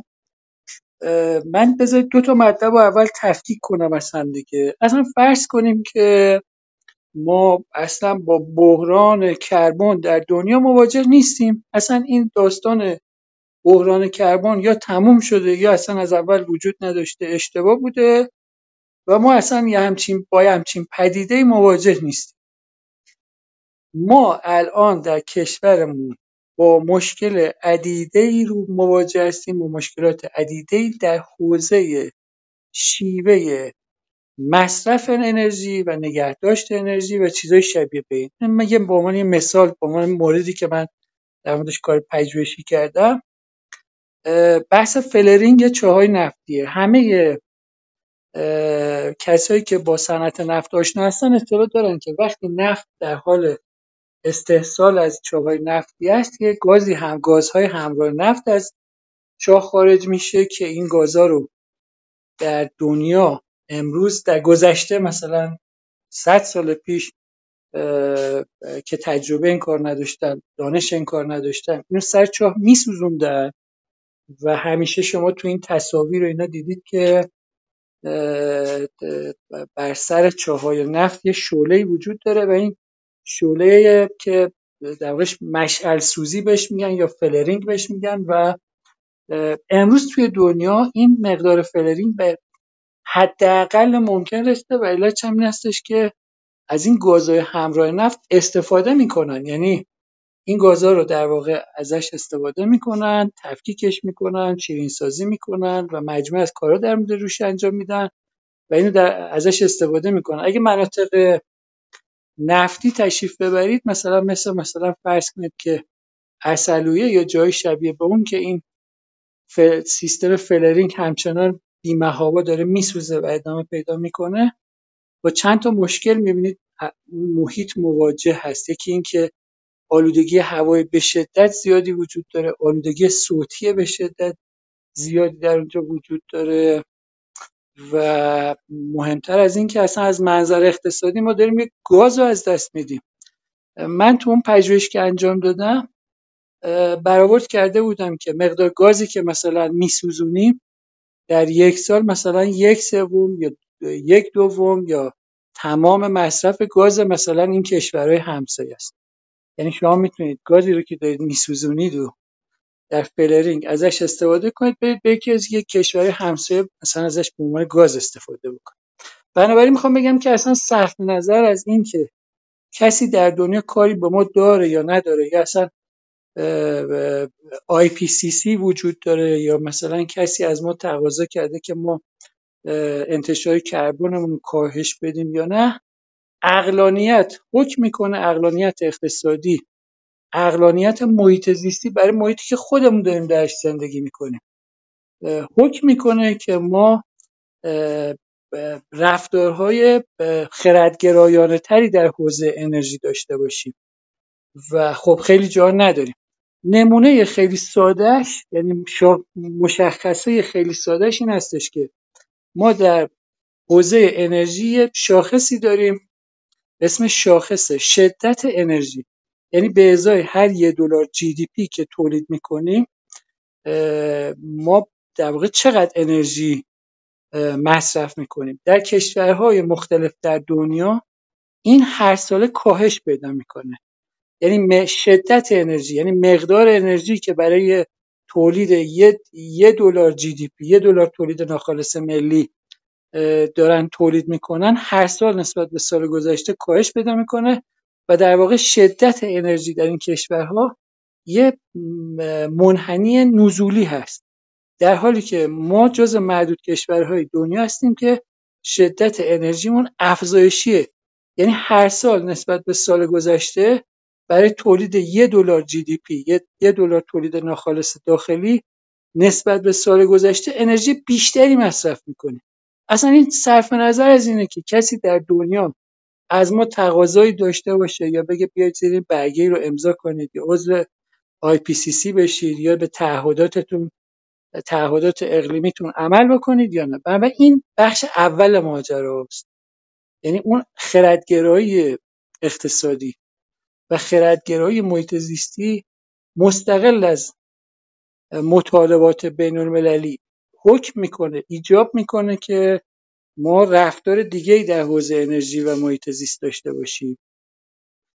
نکته دیگه که قابل تحمل در فرمایش خانم رحیمی عزیز اینه که یه سوء تفاهمی وجود داره که به ما حکم کردن که ما تولیدمون رو کاهش بدیم. به هیچ وجه اینطوری نیست. یعنی اون قبلا هم توی جلسات قبل توضیح دادم یه نوشته هم در این حوزه دارم لینکش رو پیدا می‌کنم میفرستم در کلاب باس. ببینید هر کشوری طبق تعهداتی که با سی داره باید یه چیزی به اسم NDC تحویل در واقع دولت بده. تحویل IPCC بده. یعنی برنامه ملی خودشو NDC خودشو باید در, در اختیار IPCC قرار بده. این برنامه ملی یا NDC که تحویل IPCC میده یعنی تحویل اون هیئت بین الدول تغییرات اقلیمی همون که اون رویدادهای پاریس و اینا رو اجرا کرده و اخیرا هم در گلاسکو مثلا رویدادی اجرا کرده اون کمیته بین المللی از همه دولت ها می‌خواد که برنامه ملی خودشون رو برای کاهش انتشار کربن ارائه بدن. برای کشورهای توسعه یافته وجوه زیادی از این برنامه اجباریه اما برای کشورهای مثل ما هیچ جای این برنامه اجباری نیست. یعنی این برنامه صرفا یه برنامه که ما ارائه میدیم و شکل ارائهش هم با بقیه کش... با بقیه کشورهای توسعه یافته فرق می‌کنه. برای اینکه اینجوری فرق می‌کنه که اون برنامه ملی که مثلا یک کشور اروپایی مثل مثلا کشور توسعه یافته مثل مثلا فرض کنید که آلمان ارائه میده بهش میگن برنامه های میخکوب. یعنی مثلا شما حتما آلمان موظفه که بدون هیچ شرطی کاملا آنکاندیشنال غیر مشروط مقدار انتشار کربنش رو کاهش بده. اما کشور توسعه نیافته در حال توسعه مجازن که اون اندیسیشون به گونه ای باشه که اندیسیشون برنامه ملیشون به گونه ای باشه که بگن که ما مثلا برنامهمون رو کاهش میدیم مشروط بر تعداد جمعیتمون مشروط بر مثلا وضعیت تولید ناخالص داخلی جی دی پی مون یعنی با 5 تا شرط مثلا سعی می‌کنیم که برنامه مثلا مقدار انتشار کربنمون رو کاهش بدیم. بنابراین اگر جمعبندی کنم این قسمت دومو. اگر ما یه برنامه ملی ارائه می‌دادیم به IPCC به اون هیئت بین الملل هیئت بین الدولی تغییرات اقلیمی صرفا یه برنامه پیشنهادی و مشروط بود. پیشنهادی یعنی که پیشنهاد خودمون بود کسی ما رو مجبور نکرده بود و مشروط به این معنا که مشروط به این بود که ما خودمون می‌تونستیم اونجا شرطهایی بذاریم که متناسب مثلا با رشد اقتصادیمون متناسب با رشد جمعیتمون متناسب با عوامل دیگه.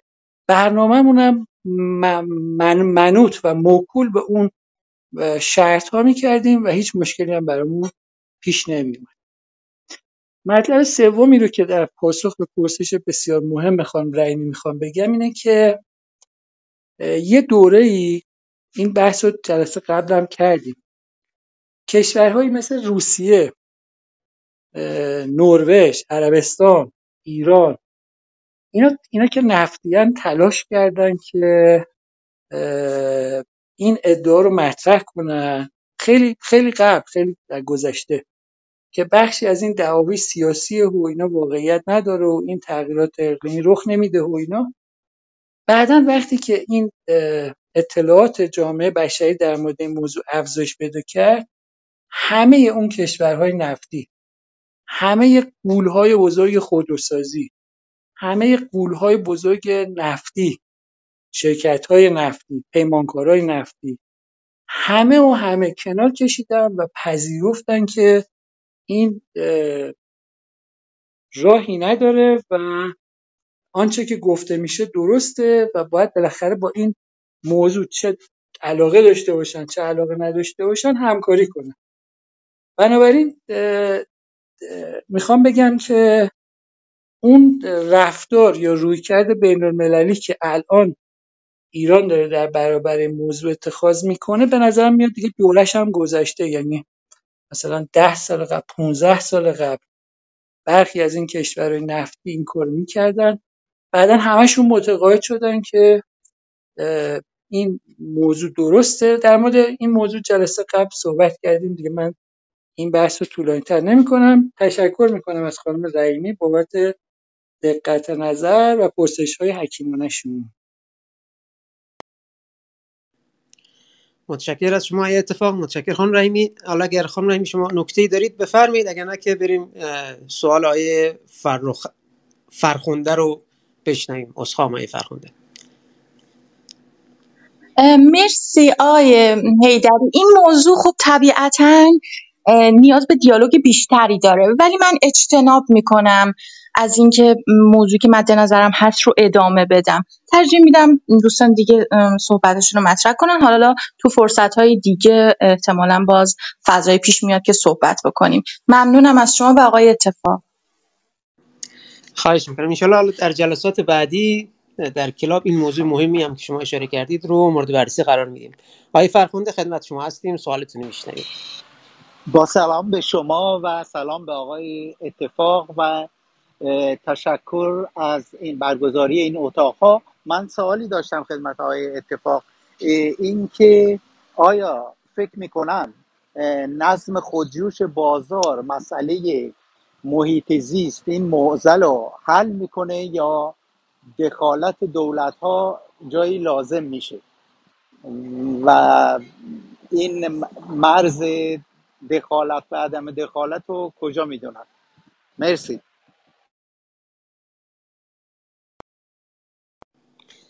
متشکر آقای فرخنده آقای اتفاق خدمت شما هستیم؟ اگر نکته دارید بفرمایید. بله من همیشه در پاسخ به این پرسش ها یک پاسخ روشن دارم. تشکر می‌کنم از آقای فرخنده عزیز که این مطلب رو مطرح کردن. به نظرم باز ناشی از دقت نظرشون هست. ما که اینجا قرار نیست نظرات شخصی خودمون رو بگیم. البته حتما اگه لازم شدم بیان می‌کنم من نظر شخصی خودم اما اینجا گرد هم اومدیم که ببینیم صاحب نظران مختلف در این مورد چه می‌گویند. برخی از طرفداران نظام بازار معتقدند که نظم خودجوش نظام بازار می‌تواند همه مشکلات مربوط به همه مشکلات از جمله مشکلات محیط زیستی رو حل کنه. خدمتتون از شود که بخش دیگه ای از اندیشمندان و پیشگامان طرفداری از نظام بازار معتقدند که نظم خودجوش بازار برخی اوقات نمی‌تواند همه مشکلات رو حل بکنه و باید نیازمند این حل این مشکلات نیازمند مداخله دولت. ممکنه بپرسید که در میان طرفداران شاخص نظام بازار چه کسی این مطلب رو گفته؟ و من به شما پاسخ میدم که یکی از برجسته ترین طرفداران یکی از برجسته ترین اندیشمندان حوزه اقتصاد بازار یعنی فردریش فون هایک جزو کسانی است که معتقده که برخلاف اون تصویر سنتی قیمت ها در بازار جایی و جا جاهایی وجود داره که نمی‌توانند اون نقش خودشون رو ایفا بکنن. یا افرادی ممکن است اقداماتی بکنن که در درون سازوکار بازار نشود تخ... از تخلفات اینا جلوگیری کرد و در این موارد لازمه که دولت مداخله بکنه. من تقریبا حدود دو ماه پیش یه مقاله کاملی به مناسبت یعنی یه ویژه‌نامه در مورد هایک در مجله قلمیاران منتشر شده بود. و من یه مقاله اونجا دارم به اسم محیط زیست و هایک و دعاوی هایک رو کاملا در این مورد توضیح دادم و اونجا خب مستندات زیادی در این مورد وجود داره و بنابراین اگه بخوایم پاسخ بدیم به آقای فرخنده عزیز می‌تونیم اینجوری بگیم که طرفداران نظام بازار یه گروه از طرفداران خیلی افراطی نظام بازار معتقدن که اون نظم خودجوش عمل می‌کنه. اما بخش بزرگی از طرفداران نظام بازار به خصوص در دوران حاضر معتقدند که دخالت دولت ضروری است و این دخالت می‌تونه منجر به حل و فصل مشکلات محیط زیستی بشه و شاخصترین فردی که به عنوان نماد طرف، طرفداری از نظام بازار میشه معرفیش کرد به دیشفون هایکه که چنین اعتقادی داره. دخالت دولت رو در مسئله محیط زیست و در مسئله آثار خارجی آثار خارجی منفی مبادله که قبلا در موردش صحبت کردیم ضروری می‌دونه. بنابراین این اون پاسخیه که میشه از طرفداران نظام بازار به این پرسش داد. اون چیزی که در دنیای امروزمون هم یه شکلی داره اجرا میشه ظاهرا به پیروی از همین اصل دیگه. ما قبلا در مورد این موضوع صحبت کردیم. دو تا مؤسسه بین المللی وجود دارن به اسم فریزر و هریتیج که شاخص آزادی اقتصادی کشورها بر اساس اونا تعیین میشه. یعنی اونا شاخص آزادی اقتصادی کشورهای مختلف رو اندازه گیری می‌کنن و هر سال گزارشی رو منتشر می‌کنن. مثلا بر اساس گزارش فریزر ما چهار گروه کشور داریم. بر اساس گزارش هریتیج مثلا شش گروه یا هفت گروه کشور داریم که می‌بینیم که آزادترین اقتصادهای دنیا امروز در اون جداول فریزر و هریتیج خودشون مدافعان اصلی حل و فصل مسائل محیط زیستی به صورت جهانی با کمک کمک و مداخله دولت هستند و بنابراین اون چیزی هم که در عمل رخ داره میده نزدیکه به اون چیزی که به یه شکلی مثلا افرادی مثل هایک مطرح می‌کنه. این یه پاسخ کوتاهیه که من می‌تونم خدمت آقای حمید فرخنده عزیز عرضه بدارم. ممنونم. متشکرم. بسیار سپاسگزارم. متشکرم. فرخنده از طرح پرسشتون و آقای اتفاق از جوابی که دادید. لطفا آدرس اون مقاله رو میشه تکرار کنید گفتید آیه اتفاق. اون مقاله بله که من نوشت در بله یک شماره مجله قلمیاران هست که من فکر می‌کنم شماره بهار سال 1401 که یه ویژهنامه یه پرونده ای داره به اسم پرونده هایک. و در اون پرونده هایک من یه مقاله نوشتم به اسم اقتصاد و محیط زیست. به اسم محیط زیست و هایک اسم مقاله اینه. و اونجا توضیح دادم که مواضع محیط زیستی هایک چیه و این خیلی می‌تونه کمک کنه به این بحثی که میفرمایید به این پرسش که میفرمایید یه پاسخ مبسوطی اونجا در این مورد داده شده. خب هایک فرقش با بقیه هم اینه. اگه مثلا شما برید سراغ بقیه شخصیت هایی که در این حوزه مطرح هستن ممکنه اونا رو تا حدی مثلا اندیشمندای غیر بازاری بدونن. یعنی معتقد باشن که یک کمی فاصله دارن با اون نگاه اقتصاد بازار محور. اما دیگه هایک رو ما به عنوان یکی از نمادهای طرفداری از نظام بازار می‌شناسیم و به همین جهت فکر می‌کنم که اون مقاله مقاله خیلی خوبیه. اگه اشتباه نکنم شماره بهار خدمتتون عرض شود که 1401 مجله قلمیاران.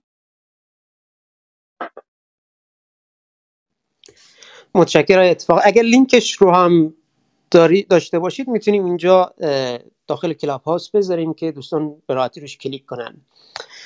ضمن که من همینطور که اول جلسه خدمت دوستان گفتم تمامی این جلساتمون و جلسات قبلی مرتبط با کتاب اقتصاد سیاسی محیط زیست ضبط شده به صورت پادکست در آوای محیط زیست.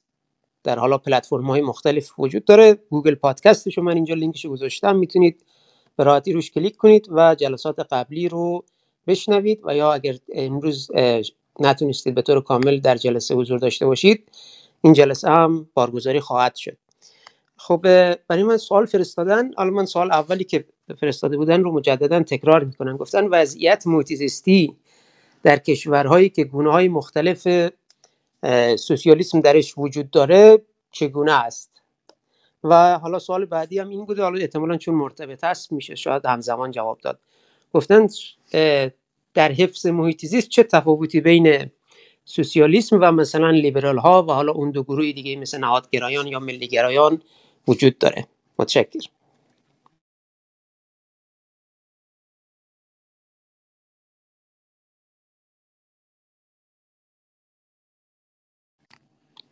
آیا اتفاق میوت هستید؟ اگر دارید صحبت میفرمایید صداتون رو نداریم. بله بفرمایید. بله بله. خدمتتون هست شود که پرسش اول این بود که چه کارنامه ای در حوزه سوس... محیط زیست در کشورهای سوسیالیستی وجود دارد؟ بله بله.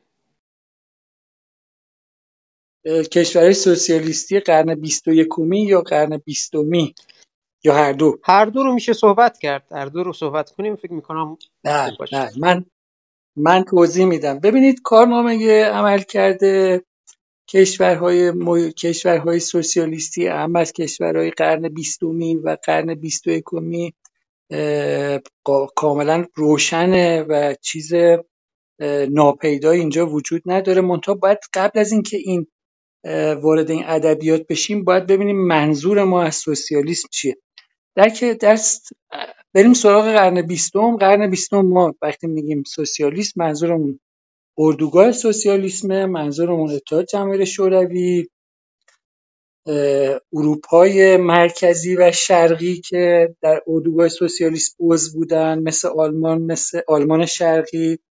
آلبانی چکسلواکی یوگسلاوی بلغارستان مجارستان مجموعه این کشورهای اروپایی که جزو اردوگاه سوسیالیست بودن ویتنام و کشورهایی مثل اینا. اینا همشون پرونده های خیلی سیاهی در حوزه محیط زیست دارن و اینا خیلی چیز روشنی هست یعنی کسایی که در مورد این صحبت مسئله صحبت می‌کنن فقط مخالفای سوسیالیسم یا مخالفان مارکسیست نیستن. خود مارکسیستا خود سوسیالیستا مطالب مبسوطی در این حوزه گفتن. مثلا پل سویزی سردبیر مجله مانتری ریویو کتابایی در این حوزه داره مقالاتی در این حوزه داره. خیلی این اصلا به زبان فارسی هم ترجمه شده و جان بلامی فاستر در این حوزه مثلا به عنوان یه مارکسیست قرن 21 مطالبی گفته. بنابراین خیلی در این حوزه مطالب مفصلی گفتن و کارنامه محیط زیستی اونا به مراتب بدتر از کشورهای غیر سوسیالیستی دوران خودشون هست. در این هم تردیدی نیست. حالا باز به عنوان یه اسم دیگه که من ازش یاد کنم خانم نامی کلاین به عنوان یکی از کسایی که اون کتاب سرمایهداری علیه اقلیمو نوشته در همون کتاب خودش توضیح مبسوطی داده که کشورهای سوسیالیستی خیلی کارنامه بدتری داشتن نسبت به همتایان غربی خودشون. بنابراین این اگه منظورمون از سوسیالیسم اینه که خب اینا میشن این کشور. اگه بریم سراغ قرن 21 باید اینو یه ذره تفکیک کنیم. چون بعضی از افراد تصور می‌کنن که مثلا برخی از کشور اروپایی هم مثلا سوسیالیستی هن به واسطه اینکه برخی از احزاب سوسیال دموکرات اونجا مثلا نقش آفرینی می‌کنن.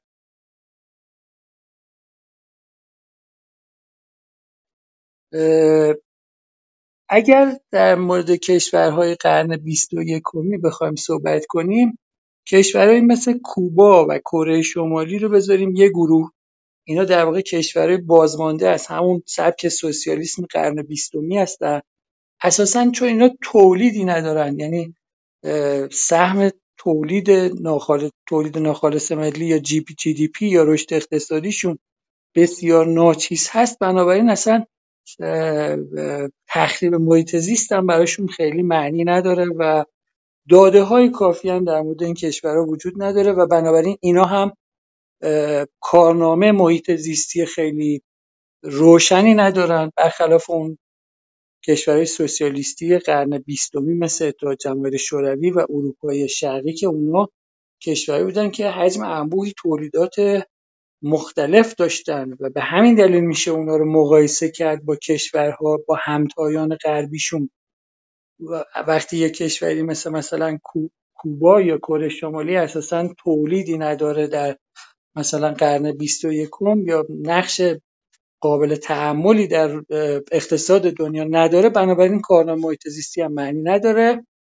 اگه بریم سر وقت چین چین کارنامه اقتصاد کارنامه محیط زیستی بسیار بدی داره اما نکاتی در مورد چین مطرحه. اونم این هستش که چین داره تلاش می‌کنه که به سمت انرژی های تجدید پذیر بیاد.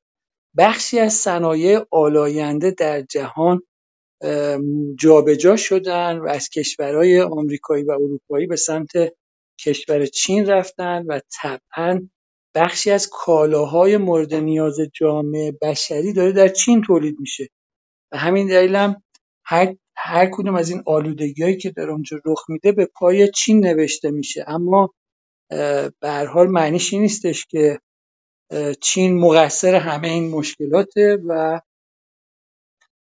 در این حال اگه بخوایم مثلا مقایسه کنیم چین رو با بقیه کشورهای دنیا یکی از بزرگترین آلاینده های مثلا کربن در دنیا چینه از سایر حوزه ها هم در چین کارنامه درخشانی در حوزه محیط زیست نداره و بنابراین این میشه کارنامه عملکرد کشورهای سوسیالیستی در قرن بیستم. یعنی اگه ما چین، کوبا، کره شمالی، ویتنام و به عنوان کشورهای سوسیالیستی قرن بیست و یکمی بدونیم اینا وضعیتشون اینجوریه که کوبا و کره شمالی تولیدی ندارن چین و ویتنام که تولید دارن وضع محیط زیستی خوبی ندارن حتی بهتر از کشورهای غربی نیستن. بعضی از کشورها هستن که در یه ادواری احزاب سوسیال دموکرات اونجا نقش آفرینی می‌کنن. بعضی هم بعضی موقع نقشی در اون کشورها ندارن. من, ترجیح میدم اونها رو با درجه آزادی اقتصادی ارزیابی کنم مثلا کشورهای نوردیک کشورهای اروپای شمالی که بعضی تصور می‌کنن اینا کشورهای سوسیالیستی هستن مثل سوئد مثل دانمارک مثل نروژ مثل ایسلند اینا به هیچ وجه کشورهای سوسیالیستی نیستن و اینا کشورهایی هستن کاملا با اقتصاد آزاد بالاترین درجه آزادی اقتصادی رو در بین همه کشورهای دنیا دارن و بنابراین اون تحولاتی هم که اونجا داره رخ میده باید مثل بقیه کشورهای غیر سوسیالیست ارزیابی کرد. آقای محمد رضا عزیز این پرسش پاسخ پرسش اول بود اگه اشتباه نکنم. شما یه پرسش دومی هم مطرح کردید. بله متشکرم. پرسش دومی بود که تفاوت تفاوت سوسیالیسم و کشورهای حالا مبتنی بر لیبرال یا نهادگرایان یا ملیگرایان در حفظ محیط زیست چه است؟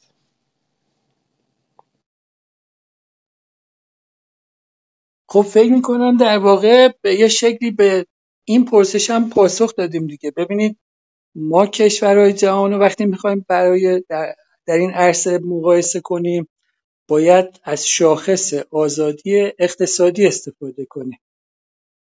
Economic Freedom Index شاخص آزادی اقتصادی گزارش سالانه مؤسسه فریزر و مؤسسه هریتیج PDF ش هر سال در اینترنت منتشر میشه. گزارش 2022 هریتیج الان PDF ش منتشر شده. 2021 مال مؤسسه فریزر موجود الان. هر کسی می‌تونه توی گوگل اونو search کنه و پیدا کنه. من دفعه دیگه سعی می‌کنم لینک اینا رو در گروه بذارم در Clubhouse بذارم و همه استفاده کنن. وقتی ما میریم سر وقت این درجه آزادی اقتصادی. مثلا فرض کنید که در گروه اول که آزادترین اقتصادهای دنیا هستن تایوان سنگاپور خدمتتون هست شود ایالات متحده خدمتتون هست شود که دانمارک سوئد نروژ این کشورها هستند در گروه دوم فرانسه ایتالیا اینا کشورهایی هستن که یک کمی آزادی اقتصادیشون کمتر از گروه اوله. در گروه سوم کشورهایی هستن که آزادی اقتصادیشون از دو گروه اولی که گفتم کمتره که چین و ویتنام جز این گروه سوم در گروه چهارم هم بدترین یعنی بسته ترین اقتصادهای دنیا هستن که مثلا ونزوئلا، کره شمالی، ایران، کنگو، چاد در این گروه چهارم هستن. اینا بسته ترین اقتصادهای دنیا هستن. حالا اگه بخوایم این به این پرسشی که مطرح شده یه پاسخ علمی بدیم این درجه آزادی اقتصادی رو باید بذاریم جلومون. شاخص مثلا یه شاخص محیط زیستی رو انتخاب کنیم. این شاخص محیط زیستی مثل EPI یا یه چیزی شبیه به این رو انتخاب کنیم. این شاخص, شاخص محیط زیستی رو با شاخص آزادی اقتصادی مقایسه کنیم. من این کار کردم و به نظر میاد که کشورهایی که آزادی اقتصادی بیشتری دارن وضعیت محیط زیستی بهتری هم دارن. این یکی از اون چیزهاییه که توضیح میده که می‌تونه این پاسخگوی این پرسش باشه. منتها دلایل دیگه هم می‌تونه وجود داشته باشه. مثلا کشورهایی که از رشد اقتصادی بالاتری برخوردار هستن محیط زیستی که در اون کشورها یک کالای لوکس نیست و هرچی در رشد اقتصادی افزایش پیدا می‌کنه مطالبه اجتماعی برای محیط زیست هم افزایش پیدا می‌کنه و اینم یکی از وجوه دیگه مسئله محیط زیست هستش. متشکرم. اتفاق یک وجه دیگه هم احتمالا این باشه که حالا ما وقتی حرف از محیط زیست می‌زنیم یک بار حفظ محیط زیسته یک بار تولید علم محیط زیسته. فکر می‌کنم این شاخص اقتصادی یا آزادی اقتصادی می‌تونه معیار خوبی باشه برای اینکه بشه سنجید که علم محیط زیست در چه حالا جوامعی می‌تونه رشد بیشتری پیدا کنه یا می‌تونن پیشرو باشن. احتمالا در کشورهایی که حالا از آزادی میزان درجه آزادی بیشتری برخوردارن حالا چه آزادی در چرخش اطلاعات یا آزادی در بیان و پس از بیان احتمالا این کشورها بتونن علم محیط زیست رو بیشتر جلو ببرن. بسیار متشکرم از همین دوستان. اگر دوستان سوالی دارن بفرماین اگر نه که تقریبا ما دو ساعت از جلسه من گذشته و می‌تونیم جلسه رو خاتمه بدیم. خب من فکر کنم دوستان سوالی ندارن. تشکر می‌کنم از همه کسانی که تا این لحظه در اتاق حضور داشتن. اجازه بدید از دوستانی که در استیج هستن حرف پایانشون رو بشنویم. از خانم رحیمی شروع کنیم. بعدش آیه فرخونده آقای یزدانفر و جناب آقای اتفاق. خانم رحیمی ما در خدمتتون هستیم. حرف پایانی اگه دارید بفرمایید.